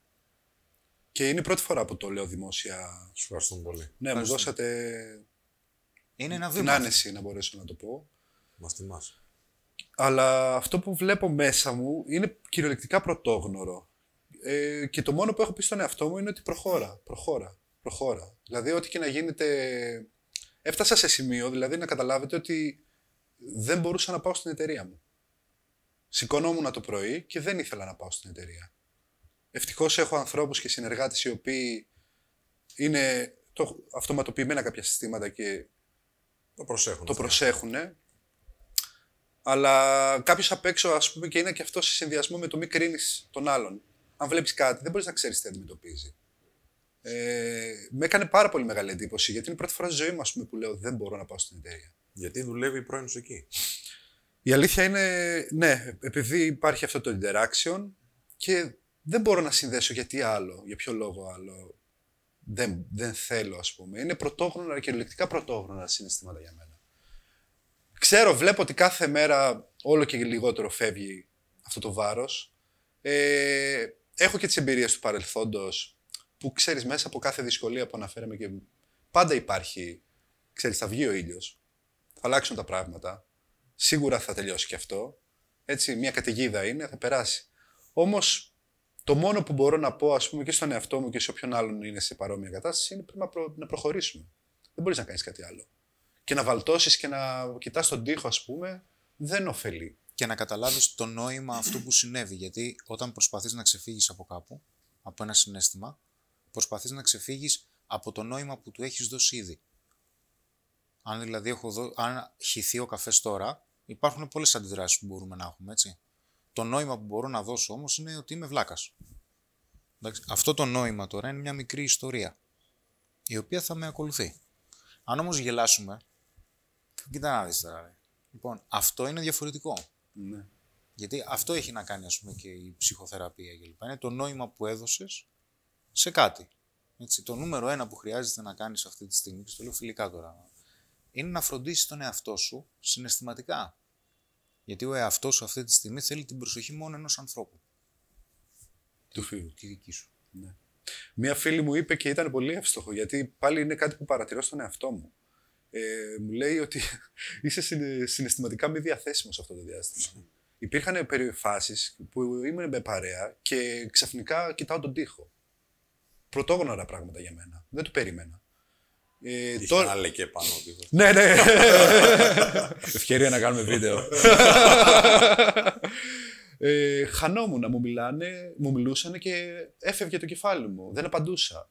Δεν τα, δεν τα περίμενα αυτά, δεν τα ήξερα αυτά τα πράγματα. Δεν τα, θε- δεν τα θεωρούσα φυσιολογικά. Λέω, εγώ θα τα πά- περάσω όλα αυτά. Ε, και επίσης, έχω χάσει ένα connection με, με το συνέστημα. Είμαι σαν να είμαι παγοκολόνα. Και αυτό με φοβίζει. Το περισσότερο που με φοβίζει αυτό το διάστημα είναι, οκ, νιώθω τα συναισθήματα της, στενα- της στεναχώρια, αλλά γενικά ήμουνα και θεωρώ ότι είμαι ευαίσθητος άνθρωπος. δηλαδή φαντάσου ότι μικρότερος έβλεπα, τι μικρότερος, τώρα μεταξύ μας τα λέμε, δεν θα τα δει κανείς, έβλεπα μια διαφήμιση η οποία ήταν συγκινητική και έφευγε το δάκρυ. Που μ' άρεσε. Μου άρεσε σαν χαρακτήρας ότι ε, μπορούσα να εκφράσω συναισθήματα. Δεν θεωρούσα ας πούμε, αρνητικό για μένα, ποτέ δεν το θεωρούσα. Λέγανε οι άλλοι ότι για να είσαι. Συγκινήσαν, ναι, ναι. Ότι συγγενείσαι. Εγώ πάντα άφηνα το δάκρυ να φύγει και μου άρεσε, ρε παιδί μου. Το, το ένιωθα ότι είναι προνόμιο. Κάπως έτσι το αντιλαμβανόμουν. Και είμαι σε φάση της ζωής μου που δεν μπορεί να φύγει ούτε ένα δάκρυ. Α- Αν επέλεγες να εκφράσεις μόνο ένα συνέστημα από αυτά που νιώθεις, χωρίς να συμβεί κάτι. Φαντάσου δηλαδή ότι είσαι μέσα σε ένα χώρο στον οποίο μπορείς να εκφράσεις ένα συνέστημα. Ποιο είναι το πρώτο συνέστημα που θα θέλεις να εκφράσεις; Το πρώτο που μου ήρθε βασικά δεν ξέρω αν είναι συνέστημα είναι ότι θέλω να μπω σε έναν χώρο, και να, σε έναν χώρο και να τσιρίξω. Μάλιστα. Ναι, να βγει από μέσα μου, δηλαδή έχω μια συσσωρευμένη ενέργεια, έτσι νιώθω. Ένταση. Μια ένταση συσσωρευμένη. Ε, ή πριν έβλεπα το σάκο του box που έχετε εδώ και λέω καλή φάση, θα πάρω στο σπίτι να αρχίσω να το βαράω. Για να μπορέσω να βγάλω από μέσα μου, γιατί νιώθω ότι έχω μια, εν- μια ένταση, μια ενέργεια η οποία θέλει να βγει προς τα έξω. Ξέρεις τι άλλο βοηθάει πάρα πολύ; Αυτά που θέλεις να τα βγάλεις αντί για να τσιρίξεις, να τα γράψεις. Ναι. Ό,τι πιο θεραπευτικό. Είναι μια πολύ καλή αρχή. Έτσι. Και ποτέ δεν ξέρεις. Α, Φυσικά ξέ, ξέρεις πάρα πολύ καλά, γιατί έχεις και πολύ μεγάλη εμπειρία, γενικότερα στην εξέλιξη, ότι μόνο καλύτερος θα βγεις από αυτό. ναι. Αλλά το δύσκολο για να βγούμε καλύτεροι από μια κατάσταση είναι το πόσο καλύτεροι θέλουμε να βγούμε. Από αυτή Δεν την θέλω να κατάσταση- κάνω αυτή τη λούπα. Ένα που με φοβίζει, ας πούμε, είναι να ξαναγίνει λούπα στη ζωή μου. Δηλαδή, Θέλω το επόμενο στάδιο, αν γίνεται, αν όχι να είναι 10 φορές πιο ποιοτικό, είτε επαγγελματικά είτε εσωτερικά, ε, να είναι τουλάχιστον 5 φορές πιο ποιοτικό. Γι' αυτό πριν που ανέφερες για τον κύκλο, με, με φόβησε λίγο. ναι, φυσικά όλους τους φοβίζει. Απλά ε, για ποιο λόγο πρέπει να υπάρχει ένας αριθμός; Στο πόσο ποιοτικό θέλεις να είναι. Γιατί πρέπει να είναι πενταπλάσιο και δεκαπλάσιο και να μην είναι εκατονταπλάσιο ή διπλάσιο. Μου αρέσει αυτή η προσέγγιση, θέλω να είναι εκατονταπλάσιο τουλάχιστον. Ναι. Μου αρέσει αυτό το mindset, ναι. Να μην βάζω περιορισμούς με λίγα λόγια, εννοείς. Κοίτα, στις περισσότερες περιπτώσεις, αυτά που μας τυχιώνουν είναι οι προσδοκίες που έχουμε. Και όταν πονάμε πάρα πολύ, πέφτουμε σε αυτό που λέω μέσα σε ένα πηγάδι. Σε αυτό το πηγάδι συμβαίνουν δύο πράγματα ταυτόχρονα. Συμβαίνει κάτι μαγικό και κάτι καταστροφικό. Έρχεται ο θάνατος των προσδοκιών. Και μόλις συμβαίνει αυτό, παθαίνουμε ένα σοκ. Αυτό που προσδοκούσες, πεθαίνει.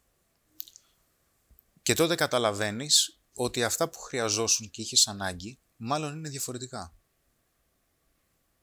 Είναι ακριβώς σαν το φίνικα. Αρχίζει το κάψιμο. Είναι μεταμορφωτική διαδικασία για όλους. Αλλά μέχρι να καταλάβεις ότι είναι μεταμορφωτική διαδικασία, σε πονάει ο κόλος σου. Έτσι. Αλλά αυτός ο πόνος ο εσωτερικός δεν είναι ο πόνος που χρειάζεται να αποφύγει κάποιος. Και δεν είναι εύκολο. Γιατί όταν κοιτάς να αποφύγεις αυτό τον πόνο, που είναι η πραγματικότητα, το ψυχολογικό ανοσοποιητικό σύστημα τι σου λέει; Εγώ προσπαθώ να σε προστατεύσω, φίβο μου. Σε προστατεύω για να δεις μια επώδυνη αλήθεια. Θα σε πάω κάπου αλλού. Στον τρόπο που προσπαθεί, οι τρόποι που προσπαθεί να σε πάρει από αυτή την αλήθεια, είναι οι τρόποι που χτίζονται οι συνήθειες.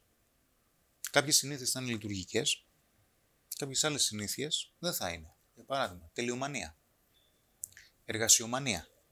Εντάξει, το σύστημα τι σου λέει; Κάπου προσπαθείς να ξεφύγεις. Και όταν εσύ το καταλάβεις, γιατί δεν χρειάζεται να το καταλάβεις τώρα, εσύ, εγώ, οποιοδήποτε, θα χρειαστεί να πεις, οκ, υπάρχει λοιπόν εσύ τώρα μια ιστορία. Οποιοδήποτε. Όλοι μας, ας πούμε, το μεγαλύτερο πένθος που έχουμε είναι για το παιδί που έχουμε μέσα μας. Αυτό είναι το μεγαλύτερο πένθος που δεν βιώνουμε ποτέ.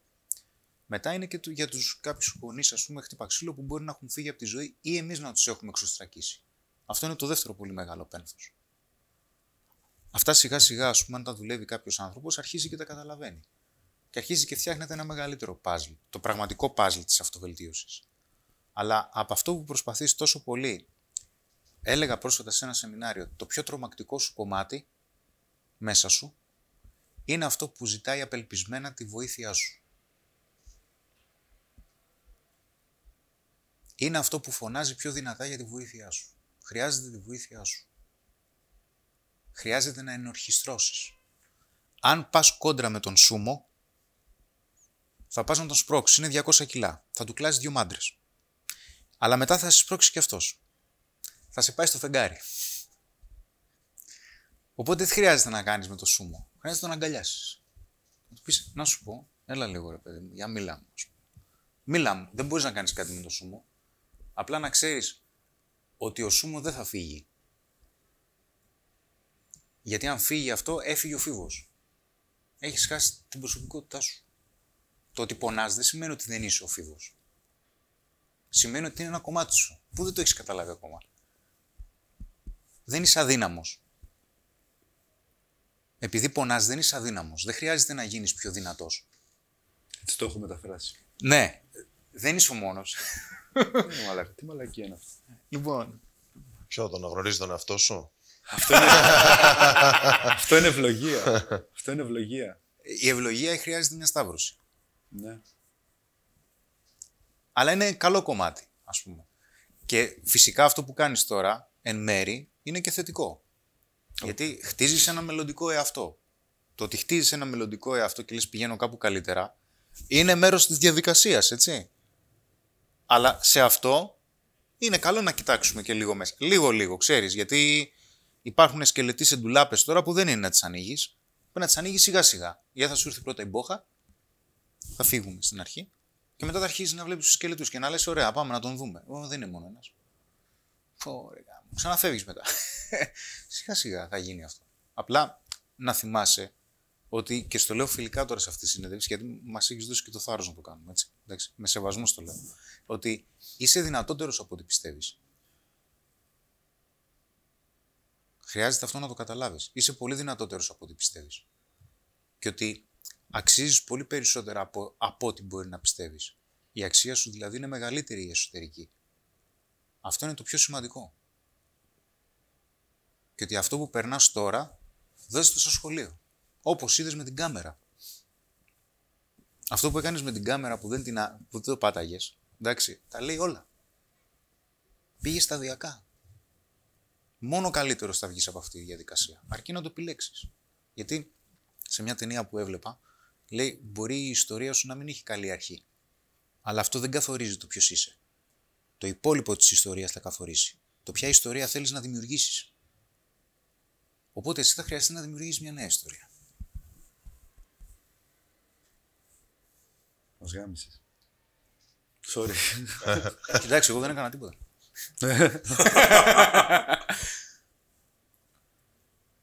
Αυτό το ανθρώπινο κομμάτι που βγάζεις τώρα, εντάξει, είναι ένα κομμάτι το οποίο θέλει να ακουστεί.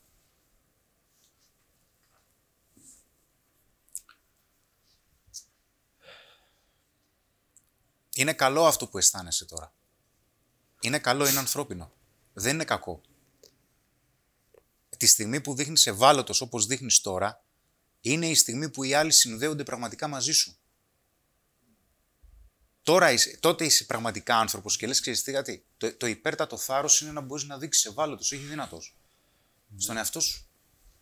Είναι ό,τι πιο σημαντικό. Γιατί έτσι φτιάχνονται οι καλές παρέες. φίλε. Τώρα σε γνωρίζουμε καλύτερα.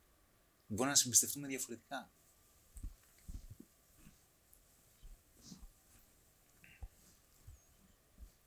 Εντάξει. Θεωρώ ότι ένα κομμάτι που σε έχει πειράξει είναι ότι ακριβώς επειδή περίμενες. Ακριβώς επειδή έκανες εσύ αυτή την, ε, πήρες εσύ αυτή την πρωτοβουλία. Ε, δεν περίμενες να σε πειράξει τόσο. καθόλου δεν περίμενα. Όχι καθόλου. Καθόλου δεν γίνεται. Ναι, δεν περίμενα σε αυτό το βαθμό. Περίμενα ότι. Δεν περίμενα να είναι τόσο δύσκολο. Γιατί εντάξει, όταν περνάς 8 χρόνια με έναν άνθρωπο, ε, φίλε, εντάξει, είναι σαν συγγενείς ημέρα τη ζωή σου, ας πούμε. Και ξέρεις, μετά λες, τώρα τι κάνω; Μετά παίρνω διάφορες αμφιβολίε. Τι, τι, τι έχω προκαλέσει σε αυτόν τον άνθρωπο, ξέρεις. Επίσης, το κομμάτι των ενοχών. Γιατί δεν το σκέφτηκες νωρίτερα; Γιατί τον άφησες αυτόν τον άνθρωπο να τόσα χρόνια, ας πούμε, και τον πετάς; Και αυτά είναι σκέψεις. Υπάρχουν μέσα σου, ξέρεις. Είναι συναισθήματα αυτά. Ναι, είναι συναισθήματα. Δεν είσαι ο πρώτος που τα περνάει. Τα έχω περάσει, τα πρόσ... τα έχω περάσει και εγώ πρόσφατα. Είναι ακριβώς ίδιες σκέψεις. Γιατί, τι δεν έβλεπα. Μήπως κάτι δεν έβλεπα. Παράλληλα, ξέρεις τι με έχει εντυπωσιάσει όμως πάρα πολύ; Ότι υπάρχουν όλα αυτά, αλλά είναι και ξεκάθαρη η απόφασή μου. Δεν περίμενα να είναι. Γιατί θεωρούσα και ένας φόβος μου ήταν ότι θα κάνω Πισωγύρισμα. πισωγύρισμα. Δεν περίμενα να είναι τόσο ξεκάθαρη η απόφασή μου. Και ίσως με έχει βοηθήσει όλη αυτή η τελευταία έκθεση σε αυτό που λέγαμε νωρίτερα. Ότι δημιούργησε κάποια, έβαλε κάποια καινούργια κουτάκια μέσα μου. Αλλά συνεχίζει αυτή η κατάσταση, συνεχίζει να νιώθω ενοχές, συνεχίζω να νιώθω... Ε, όχι τόσο. Πολλοί μου είπαν, ας πούμε, ότι μπορεί να σκεφτείς ότι μήπως δεν πήρα τη σωστή απόφαση. Πλέον όμως είμαι σε μια φάση ζωής μου που λέω ότι πήρα την απόφαση αυτή, πρέπει να την υποστηρίξω και ο- έχω μέσα μου και αυτή τη θετικότητα, ξέρεις, την αισιοδοξία, ρε παιδί μου. Βλέπω φως στο τούνελ που λένε. Ε, και λέω ότι είναι η σωστή απόφαση και για μένα και για αυτήν. Γιατί από το να παρέμενα, ας πούμε, σε μια κατάσταση στην οποία δεν είχα, δεν ήμουνα πλέον συνειδητά, ε, δεν θα ήταν μεγαλύτερο κακό και για τον σύντροφό μου και για μένα. Δηλαδή σε πέντε χρόνια, άμα τότε το συνειδητοποιούσα, θα ήταν πολύ μεγαλύτερο το, το αρνητικό, ο αρνητικός, εκ- ε, αντί- το αρνητικό αντίκτυπο που θα υπήρχε και στους δυο μας. Βρε Φίβο, δεν έχεις καταλάβει. Δεν υπάρχει τέλεια λύση. Ναι, και είναι κάτι που με έχει προβληματίσει πάρα πολύ. Γιατί παρουσιάζουν όλοι το ιδεατό. Όλοι παρουσιάζουν στις επιχειρήσεις το τέλειο. και είναι και κάτι που λέω ρε φίλε, παράτα μας ας πούμε. Δεν υπάρχει το ιδεατό. Ούτε στις επιχειρήσεις υπάρχει το ιδεατό, ούτε στις ανθρώπινες σχέσεις υπάρχει, ούτε στην αυτοβελτίωση υπάρχει. Για μένα σημαντικό είναι αυτό το πράγμα που αναφέρθηκε και πιο πριν. Να, θέλ, να μπορώ να λέω στον εαυτό μου, συνέχισε. Ε, είχα πολύ μεγάλο μαστίγιο πάντα και βαρούσα το φίβο πάρα πολλές φορές στη ζωή μου. Αυτομαστιγωνόμουν. Ε, και μ, μικρότερο με ένοιαζε και πάρα πολύ η γνώμη των άλλων. Αυτά δεν φύγαν ακόμα. Δεν θα φύγουν ποτέ. Σταμάτησε, το δούλεψα πάρα πολύ με το κομμάτι της δημιουργίας περιεχομένου, αλλά έρχεται μια μέρα που λέω δεν με έφυγε ρε φίλε. Μα δεν δεν θα- έφυγε το καταραμένο. Δεν θα φύγει ποτέ. Δεν, δεν θα φύγουν ποτέ τα κομμάτια της αυτοκριτικής. Είναι κομμάτια τα οποία έχουν έρθει από παρελθοντικά πρότυπα. Τα οποία δεν έχουν μόνο αρνητικά μέσα τους. Είναι προσωπικότητες. Το μόνο που θα αλλάξει είναι ο τρόπος που τα διαχειρίζεσαι. Γιατί αν φύγουν αυτά, θα φύγουν και, τι- και οι δυνάμεις που φέρνουν μαζί τους. Η εργατικότητα, το ρίσκο, η δημιουργικότητα. Δεν θα φύγει μόνο ένα αρνητικό κομμάτι. Ναι, ναι, ισχύει. Όπως ένας άνθρωπος έχει θετικά και έχει αρνητικά, κάποια αρνητικά λες, οκ, θα τα διαχειριστώ, αλλά τα θετικά μπορεί να σε πηγαίνουν 100 φορές μπροστά. Δεν λες διώχνω τον άνθρωπο, γιατί θα φύγει και ένα κομμάτι σου. Αυτό είναι το σημαντικό. Δεν υπάρχει τέλεια λύση και δεν θα είναι ποτέ όλοι ευχαριστημένοι. Πάντα Αυτό- λέει στην ιστορία κάποιο είσαι ο κακός. Είναι, φίλε, είναι πολύ πολύ δύσκολο αυτό στην αποδοχή, όχι μόνο και σε σένα, και σε μένα και σε οποιονδήποτε. Ναι. Ότι αν υπάρξει όμως τέλεια λύση, game over. Γιατί μετά δεν θα έχεις κάτι άλλο να κάνεις. Ναι. Θα είσαι παράδεισο μετά. Στον παράδεισο είναι όλα τελεία. Αν καταλάβεις αυτό και ότι χρειάζεται ο εαυτός μας χρειάζεται φροντίδα συναισθηματική, γιατί εμείς οι άντρες είμαστε περισσότερο εδώ. Όλο το αντιμετώπισα με τη λογική μου και το λέγαμε και τις προάλλες, ότι ό- όλη η προσέγγιση που έγινε σε αυτό το θέμα που έχω ζήσει, που είναι ή το, ίσως το πιο σοβαρό που έχω ζήσει όλη μου τη ζωή. μέχρι τώρα, σημαντικό. Το πιο σημαντικό. Όλη η προσέγγιση μου ήταν με τη λογική. Κουτάκια. Τάκ, τάκ, ένα και ένα κάνουν δύο. Συνέστημα καθόλου. Καθόλου υπήρχε, αλλά ε, κυριάρχησε, τι να σου πω, 80% κυριάρχησε η λογική. Με βοήθησε, με βοηθάει η λογική πάρα πολλές φορές. Αλλά θέλει αυτό το συνδυασμό. Ε, Είχα διαβάσει κάπου ότι θέλει, υπάρχει μια αναλογία 51% λογική, 49% συνέστημα. Ναι, εντάξει, ε, α- αν, τα, κατα... αν τα κρατήσεις πολύ βέβαια τα συναισθήματα και πηγαίνεις έτσι σε τέτοιες αναλογίες, στην επόμενη φορά που θα έρθει, το συναισθηματικό σου κομμάτι, ο σούμο, θα σε σπάσει. Okay. Και μετά θα αρχίζεις να, κατα... να προσπαθείς να καταλάβεις ότι ποιος είμαι. Ας πούμε, δηλαδή οι αμφιβολίες θα γίνουν πιο έντονες. Ενώ τα, τα, τα πραγματικά εργαλεία που χρειάζονται δεν είναι τόσο δύσκολα όσο πιστεύεις. Τα οποία είναι; χρειάζεται να αρχικά να απαντήσεις στο ότι μέσα σου αυτή τη στιγμή εντάξει, υπάρχει ο σούμο. Εντάξει, είναι λίγο μαλάκας. Εντάξει, αλλά είναι κομμάτι σου. Εντάξει, αυτός τώρα κατά πάσα πιθανότητα έρχεται και σε χτυπάει με κάποια άλλα κομμάτια τα οποία είναι η αυτοκριτική. Και η αυτοκριτική είναι πάρα πολύ σκληρή. Δε- ει- Ειδικά, ας πούμε, αν είσαι υπεύθυνος άνθρωπος, ευσυνείδητος που είσαι, προφανώς, η αυτοκριτική υπάρχει περίπτωση να σε γονατίσει, σε μουδιάζει ή σε, σε, σε παγώνει κάπως. Και το μόνο πράγμα που χρειάζεται να, να, να, αυτή τη στιγμή είναι να πεις αντιμετωπίζω τον σούμο με αγάπη. Τον αγαπάω. Το, τον εαυτό μου τον αγαπάω. Και όταν αρχίζεις και κάνεις αυτή την ερώτηση, θα αρχίζεις να καταλαβαίνεις σιγά σιγά τι συμβαίνει. Ωραία, τι σημαίνει τον αγαπάω. Αυτό είναι το αιώνιο ερώτημα. Η αυτοεκτίμηση δεν μπορεί να μετρηθεί. Γι' αυτό είναι τόσο δύσκολο, ας πούμε, που σου λένε self-esteem και self-worth και βλαγίες. Δεν μετριέται σε έρευνα, γιατί δεν μπορείς να ξέρεις πότε είναι αρκετό να αισθανθείς καλά με τον εαυτό σου. Πόσο, 50, 60, 40%. Δεν μπορείς να τα ξέρεις αυτά. Αλλά αγαπάς τον εαυτό σου. Συμπεριφέρεσαι σαν να τον αγαπάς. Ωραία, τι σημαίνει, του μιλάς.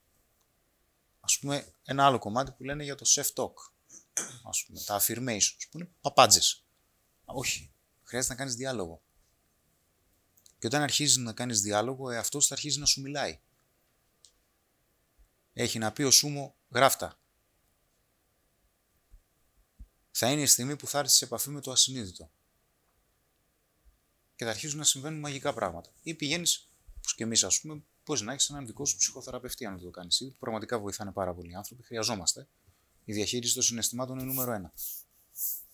Και τότε θα αρχίσεις να καταλαβαίνεις ποιες είναι οι αλήθειες που σε πονάνε και για ποιο λόγο σε πονάνε. Γιατί θα πας προς τα πίσω. Ε, βέβαια. Χρονικά. Όλα κάπου οφείλονται. Όλα, όλα, η ιστορία έχει πάντα κάποιο λόγο που έχει γραφτεί. Εσύ θα καταλάβεις το νόημα που έχεις δώσει στην ιστορία.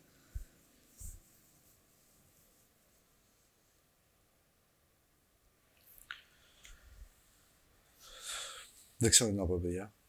Τώρα. Περνάς καλά, περνάς όμορφα. Ναι, ναι.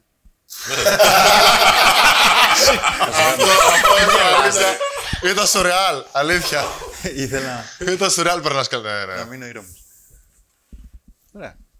Μήπως αισθάνεσαι μια μικρή χαλάρωση; Ναι, αισθάνομαι. η αλήθεια Ωραία. είναι. Ωραία. Αισθάνεσαι χαλάρωση γιατί είσαι άνθρωπος. Τι είναι άνθρωπος; Sorry, τώρα δεν είναι. Ωραία, Μην ζητάς συγγνώμη για Σίγουρα, πράγματα τα οποία είναι σίγουρα, μέρος σίγουρα. σου. Δεν έχεις κάνει κάτι κακό. Αυτές οι συζητήσεις μεταξύ φίλων συνήθως λείπουν στις καλές παρέες. Να έρθει και να σου πει κάποιος, ο άλλος λέει: Αισθάνομαι χάλια. Έλα μου, θα σου περάσει. Πω, πω, φίλε, αυτό το θα σου περάσει. Όλα καλά θα πάνε. Θα πάνε όλα καλά, ρε φίλε, αλλά εδώ έχουμε. Όχι, όχι, όχι, όχι, δεν όχι. θα όχι. πάνε. Μην χάνεις το νόημα. Δεν δεν θέλεις να πάνε καλά. Θες να τα σκατώσεις. Είναι σημαντικό να τα σκατώσεις. Τα σκάτωσα. Γιατί θα πάρεις την μεγάλη ή την υπέρτατη αλήθεια. Αυτό είναι το σημαντικό. Οι πραγματικές συνέπειες είναι να καταλάβεις για ποιο λόγο αισθάνεσαι έτσι. Για ποιο λόγο πονάς εσύ ένα μέρος σου. Αυτό είναι που χρειάζεται να καταλάβεις. Αυτή είναι η αλήθεια που χρειάζεται να δεις. Γιατί μετά θα τρέχεις συνεχώς. Δεν είναι κακό η εργασιομανία και ο πρωταθλητισμός.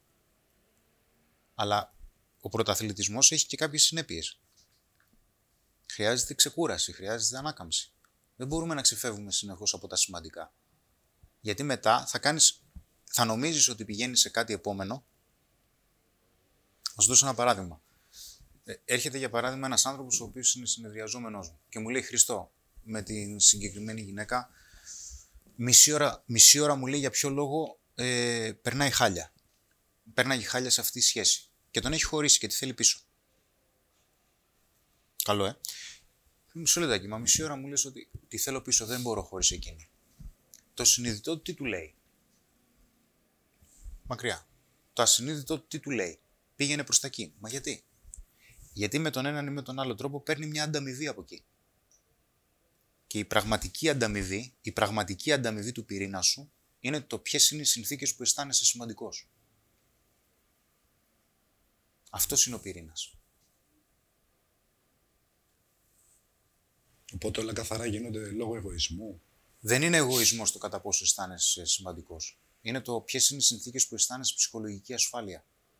Αυτή τη στιγμή είναι σημαντικό να καταλάβεις ότι ο πιο κύριος, παρά, ο κύριος παράγοντας για να αισθανθείς ψυχολογική ασφάλεια είναι να προσφέρεις εσύ ψυχολογική ασφάλεια στον εαυτό σου. Κανείς άλλος δεν μπορεί να το κάνει. Δεν υπάρχουν παρηγορητικά λόγια. Δεν είναι θα περάσει. Δεν προσπαθείς να ξεφύγεις από κάπου. Μην, μην ανησυχείς, μην ανησυχείς. Θα περάσει. Τι να περάσει. Δεν υπάρχει λόγος να περάσει. Δεν προσπαθείς να ξεφύγεις από κάπου. Όπως δεν προσπάθησες να ξεφύγεις από την κάμερα. Γιατί αν ξέφευγες από την κάμερα δεν θα ήσουν ποτέ εδώ. Γιατί ανακάλυψες πράγματα. Δεν ήσουν άνθρωπος που ξέρει να εκτίθεται. Και ξαφνικά είδες ότι αυτό το αγαπάς. Είδες ότι θέλεις να γίνεις καλύτερος. Γιατί; Γιατί δεν έφυγες από τον πόνο. Αν έφευγες από τον πόνο δεν θα ήσουν εδώ. Το ίδιο πράγμα που ισχύει έξω ισχύει και ένα κομμάτι μέσα μας. Που είναι πολύ σημαντικό.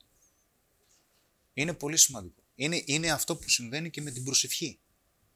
Που γονατίζουμε. Στην προσευχή γονατίζεις γιατί λες, τα σκάτωσα. Αλλά τώρα είμαι έτοιμος να πάρω καινούρια πράγματα. Γι' αυτό γονατίζεις. Γιατί λες, τα σκάτωσα. Ευτυχώς που υπάρχει και ο Θεός στη ζωή μου. Γιατί γενικότερα η επικοινωνία μαζί του... Εγώ δεν το έχω τόσο με το γονάτισμα, το, αντι- το αντιμετωπίζω τη σχέση μου σαν ένας πατέρας, τοργικός, σαν ένας φίλος. Εσωτερικός διάλογος δηλαδή πάντα που ανέφερες πριν να γίνει με τον εαυτό μου, πάντα γινόταν με τον Θεό. Και πάντα έπαιρνα απαντήσεις ή κατευθυντήριες γραμμές. Και σε διάφορες δυσκολίες με έχει βοηθήσει πάρα πολύ η σχέση μου με τον Θεό Αυτό είναι εξαιρετικό. και συνεχίζει να με βοηθάει. Είναι φυσιολογικό αυτό το πράγμα που περνάς. Πρέπει να το καταλάβεις. Είναι φυσιολογικό. Είναι ανθρώπινο. Έρχεσαι σε επαφή με ανθρώπινα τμήματά σου. Δεν, μπορεί, δεν έχεις το δικαίωμα να αισθανθείς άσχημα. Αν αισθανθείς άσχημα για τον εαυτό σου, τον προδίδεις. Ναι. Είναι σημαντικό. Δεν πειράζει το τι έπεσες. Δεν χρειάζεται να είσαι συνέχεια σε ενέργεια. Τα κομμάτια της έκθεσης μας επηρεάζουν μερικές φορές. Και νομίζουμε ότι χρειάζεται να υπεραποδίδουμε. Αυτές τις συνειδητοποιήσεις θα τις καταλάβεις. Ξέρεις, φ, τι γδάρση μου έχω φάει εγώ. Εσωτερικά. Σε- Ακόμα. Εκεί που λες ότι ξέρεις κάτι, όταν μου μίλαγες και μου έλεγες, ε, νόμιζα ότι είχα φτάσει σε ένα επίπεδο, νόμιζα ότι είχα φτάσει πριν τον Αύγουστο σε ένα top επίπεδο. Έρχεται τον Αύγουστο κάτι προσωπικό. Εντάξει, βασικά περνάει ένα πολύ σοβαρό, εδώ και χρόνια ένα σοβαρό ζήτημα υγείας ο πατέρας μου. Εντάξει. Όταν τα πράγματα ήρθαν και σοβαρέψανε κάποια στιγμή, εκεί έσκασα. Γιατί δεν εξέφραζε συναισθη- συναισθήματα.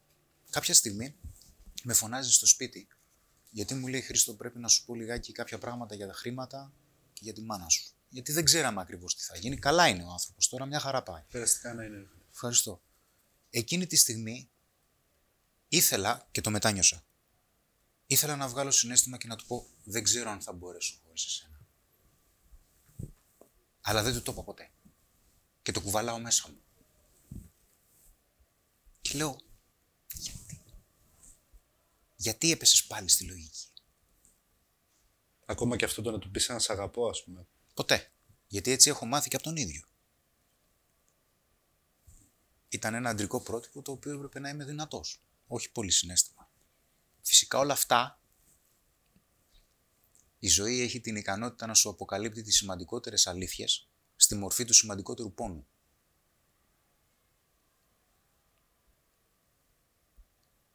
Γιατί αλλιώς δεν νιώθεις. Είναι σαν το Seven, την ταινία. Σου λέει μερικές φορές στους ανθρώπους να σου χτυπήσεις με βαριά στο κεφάλι για να σ- γυρίσουν να σε κοιτάξουν. Το ίδιο κάνει και η ζωή. Και σου λέει, Μαλάκα, από αυτό που προσπαθούσες να ξεφύγεις, δεν θα ξεφύγεις. Θα στο υπενθυμίσω.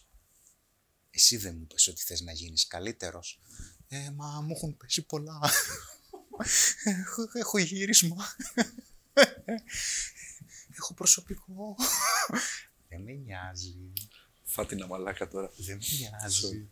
Και μετά ξανάρχεται ένας δύσκολος χωρισμός και για μένα. Και λέω, κοίτα να δεις, λέω, θα το διαχειριστώ. Και μετά, μετά ξανάρχεται και κάτι άλλο. Κάτι πιο δύσκολο. Και λες, Γι' αυτό ασχολούμαι. όχι ρε φίλε τώρα, δηλαδή δεν μπορεί να μην τελειώνει η πίστα. Δεν γίνεται να μην τελειώνει η πίστα. Και μετά τι λες; Μάλλον αυτό είναι το μονοπάτι. Και ότι το μόνο που μπορείς να κάνεις είναι να πεις ρε γούστερα. Αγαπάω. Ε. Και μόλις παίρνεις αυτό το ξυψυχισμένο ε, λες, κάτσε πάω να γράψω. Τι να κάνεις.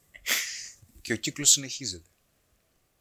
Αλλά αυτός ο κύκλος που καταλήγει σε κάποια πράγματα, έτσι το έλεγα πρόσφατα, δεν θυμάμαι αν το έλεγα σε άλλες, είναι τρεις κύκλοι. Ο πρώτος κύκλος περιλαμβάνει τις τρεις μεγάλες αλήθειες. Είναι ο πόνος, η αβεβαιότητα και η δουλειά. Η σχέση που έχεις με αυτά τα δύο θα σε πάνε στο μικρότερο κύκλο. Για τις αιώνιες αναζητήσεις μας. Για πάντα θα αναζητάμε την αλήθεια, την αγάπη και την ευχαρίστηση. Για να πας μετά στους μικρότερους κύκλους. Που τι είναι, οικογένεια, φίλοι, σχέσεις, εργασία, ελεύθερος χρόνος. Αν δεν έχεις μάθει να διαχειρίζεσαι και να καταλαβαίνεις καλύτερα τον πόνο, την αβεβαιότητα και τη σκληρή δουλειά, όλα τα υπόλοιπα, όταν θα μπαίνεις μέσα στους υπόλοιπους κύκλους τους πραγματικά σημαντικούς, θα δουλέψουν. Δεν συνδέονται η αβεβαιότητα με τη δουλειά; Όλα αυτά συνδέονται μεταξύ τους. Δηλαδή βλέπω ότι προσωπικά σαν χαρακτήρας κάνω διαρκώς πράγματα για να καλύψω στην ουσία την αβεβαιότητα που κρύβω μέσα μου. Για το άγνωστο, τι θα γίνει α, άμα Φυσικά. ξημερώσει. Μα προσπαθείς να αισθανθείς σίγουρος, ρε φυγό. και όσο περισσότερο προσπαθείς να ελέγξεις τα πάντα, τόσο περισσότερο θα χάνεις τον έλεγχο. Αυτό είναι ένα από τα μυστήρια της ζωής. Γιατί ποτέ δεν μπορείς να ελέγξεις τα πάντα. Τι μπορείς να ελέγξεις, ε, σουμό. Έλα εδώ. Έλα λίγο να μιλήσουμε πάλι γιατί σκατά τα κάναμε. Λοιπόν, έλα λίγο να μιλήσουμε. Α, γιατί ε, η- η- η- ε, εν τέλει στον πυρήνα τι βρίσκεται; Η εσωτερική σου γαλήνη. Η εσωτερική ηρεμία. Και τότε θα αρχίζεις να καταλαβαίνεις τι είναι αυτό που πραγματικά αγαπάς. Πώς αγαπάς τη δουλειά σου, πώς αγαπάς το φίλο, πώς αγαπάς τους φίλους, πώς αγαπάς την οικογένειά σου, πώς αγαπάς μια σύντροφο. Και αυτό θα εξελίσσεται συνεχώς. Οι άνθρωποι θα φεύγουν, οι άνθρωποι θα έρχονται, οι δουλειές θα εξελίσσονται. Και αυτό είναι το, το ταξίδι. Δεν σ' αρέσει ο κύκλος. Αλλά στον κύκλο βρίσκεται το yin και το yang. Είναι η κόντρα που έχεις τώρα ανάμεσα στο καλό και στο κακό. Στο συνειδητό και στο ασυνείδητο. Γι' αυτό κοντραρίζεσαι τώρα. Κάτι σε χτυπάει. Υπάρχουν αντικσότητες. Αυτό είναι το yin και το yang. Είναι ο κύκλος. Ο κύκλος της ζωής είναι μια αντικσότητα. Όσο πιο μεγάλη η αντικσότητα, που το είπες με δικά σου λόγια πριν, και τόσο πιο μεγάλος ο πόνος, τόσο πιο μεγάλη η εξέλιξη και το όφελος που θα είναι αργότερα. Δεν θα γίνεις δυνατός. Ο σκοπός δεν είναι να γίνεις δυνατός. Ο σκοπός είναι να αποκτήσεις πιο ποιοτική σχέση με τον εαυτό σου. Πόνταρε εκεί. Στο λέω εγώ, που είμαι ένας άνθρωπος που δεν ήμουνα, ούτε είμαι ιδιαίτερα συναισθηματικός. Εντάξει. Ε, Είναι αδυναμία να δείχνουμε συνέστημα. Τα πληρώνουμε. Εδώ. Λογική μόνο. Δουλειά. Στόχοι. Αποτε... Καλά είναι αυτά. Πρέπει να ζήσουμε κιόλας, ε. Πρέπει να έχουμε και να μπορούμε να πληρώσουμε το ρεύμα μας. Αλλά η υπερεπίτευξη κάπου θα σου ζητήσει κάτι πίσω. Θα σου ζητήσει ένα αντάλλαγμα.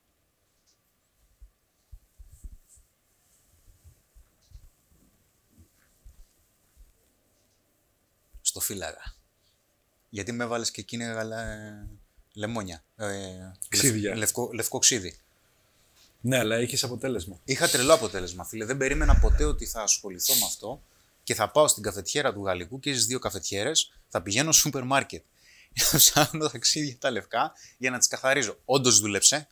Εντάξει, όντως δούλεψε και όντως κάποιος από τους πολλούς ανθρώπους σε πίστεψε και είδε αποτέλεσμα. Ε, ναι, ευχαριστώ, δεν ακούσαμε όμως. Ευχαριστώ πάρα πολύ. Ευχαριστούμε, ευχαριστούμε πολύ. Ναι, ναι. Ευχαριστώ. Φίλοι μου, Σε ευχαριστώ. περίμενα στη γωνία. Έτσι, για να κλείσουμε σιγά σιγά ένα μήνυμα στους ανθρώπους που μπορεί να περνάνε κάτι αντίστοιχο. να έχουν ανθρώπους οι οποίοι ξέρουν ε, τι, πώς μπορούν να τους βοηθήσουν, είτε να απευθυνθούν σε κάποιον ειδικό, είτε ακόμα και το περιβάλλον τους να είναι έτσι θετικά δομημένο και στημένο, ώστε να μπορεί να τους βοηθήσει. Και να μην κάνουν πεσογύρισμα άμα είναι η απόφασή του συνειδητή, γιατί θα κάνουν κακό και στον άλλον άνθρωπο και δεν μπορείς να προχωρήσεις στη ζωή του και θα κάνουν κυρίως κακό στο- στον εαυτό τους. Ε, έχω κάνει στο παρελθόν σε μικρότερος βέβαια πισωγυρίσματα και δεν είχε βγει ποτέ σε καλό. Δεν, δηλαδή δεν, απο- δεν, δεν, δεν φέρνει τίποτα, δεν φέρνει κανένα αποτέλεσμα. Και ατενίζουμε το μέλλον με αισιοδοξία. Μόνο. Με αισιοδοξία. Αυτό λέω και στον εαυτό μου κάθε μέρα. Να έχεις ελπίδα, να, έχεις, να βλέπεις ότι θα περάσει και αυτό, θα το αντιμετωπίσουμε και θα τον αγκαλιάσουμε το σούμο, τον εσωτερικό σούμο τέλος πάντων που ανέφερε και ο Χρήστος και να προχωρήσουμε. Τι άλλο να κάνουμε. Η ζωή θέλει να προχωράμε. Ευχαριστώ πάρα πολύ, παιδιά. Ευχαριστώ και σε να φύγω. Εγώ Ευχαριστούμε σας πάρα ευχαριστώ πάρα πολύ από καρδιάς. Ξέρεις τι, δεν, πε- δεν περίμενα να πάρει αυτή την τροπή. Ε, ήμουνα σίγουρος ότι κάτι θα υποθεί το οποίο θα έχει αξία και για σένα και για τον κόσμο. Ε, είναι μεγάλη μας χαρά που το μοιράστηκες αυτό μαζί μας. Σας ευχαριστούμε πάρα πολύ. Και εγώ ευχαριστώ και ελπίζω όπως βοήθησε εμένα που το έβγαλα από μέσα μου στην ουσία, γιατί δεν ήταν καθόλου εύκολο, ειδικά σε δημόσιο βήμα, ας πούμε, να πεις κάτι τέτοιο. Ε, τίποτα αυτό. Σας ευχαριστώ πάρα πολύ που μου δώσατε και με με δώσατε τη δυνατότητα να μπορέσω να ανοίξω λίγο τον εαυτό μου. Γιατί εί- ήδη, ας πούμε, νιώθω ότι έφυγε ένα κομμάτι του βάρους που υπήρχε μέσα μου. Όσο παράδοξο και να είναι αυτό. Να είσαι καλά. Σας ευχαριστώ από καρδιά. Και εμείς ευχαριστούμε. Ευχαριστούμε και εσάς που παρακολουθήσατε και αυτό το επεισόδιο. Τα social media του Φίβου θα είναι ακριβώς από κάτω στο description. Το link του χορηγού μας, αν θέλετε να το στηρίξετε, θα στηρίξετε και εμάς. Και τα λέμε στο επόμενο. Γεια χαρά. Αν σου άρεσε η εκπομπή, μην ξεχάσεις να κάνεις like και subscribe. Και επίσης, αν θέλεις να μπεις δυνατά και με ασφάλεια στον κόσμο των επενδύσεων, τότε στην περιγραφή του βίντεο θα έχεις ένα link από τη Freedom 24 το σημερινό μας χορηγό. Φτιάξε το λογαριασμό σου τώρα για να πάρεις άμεσα μια δωρεάν μετοχή.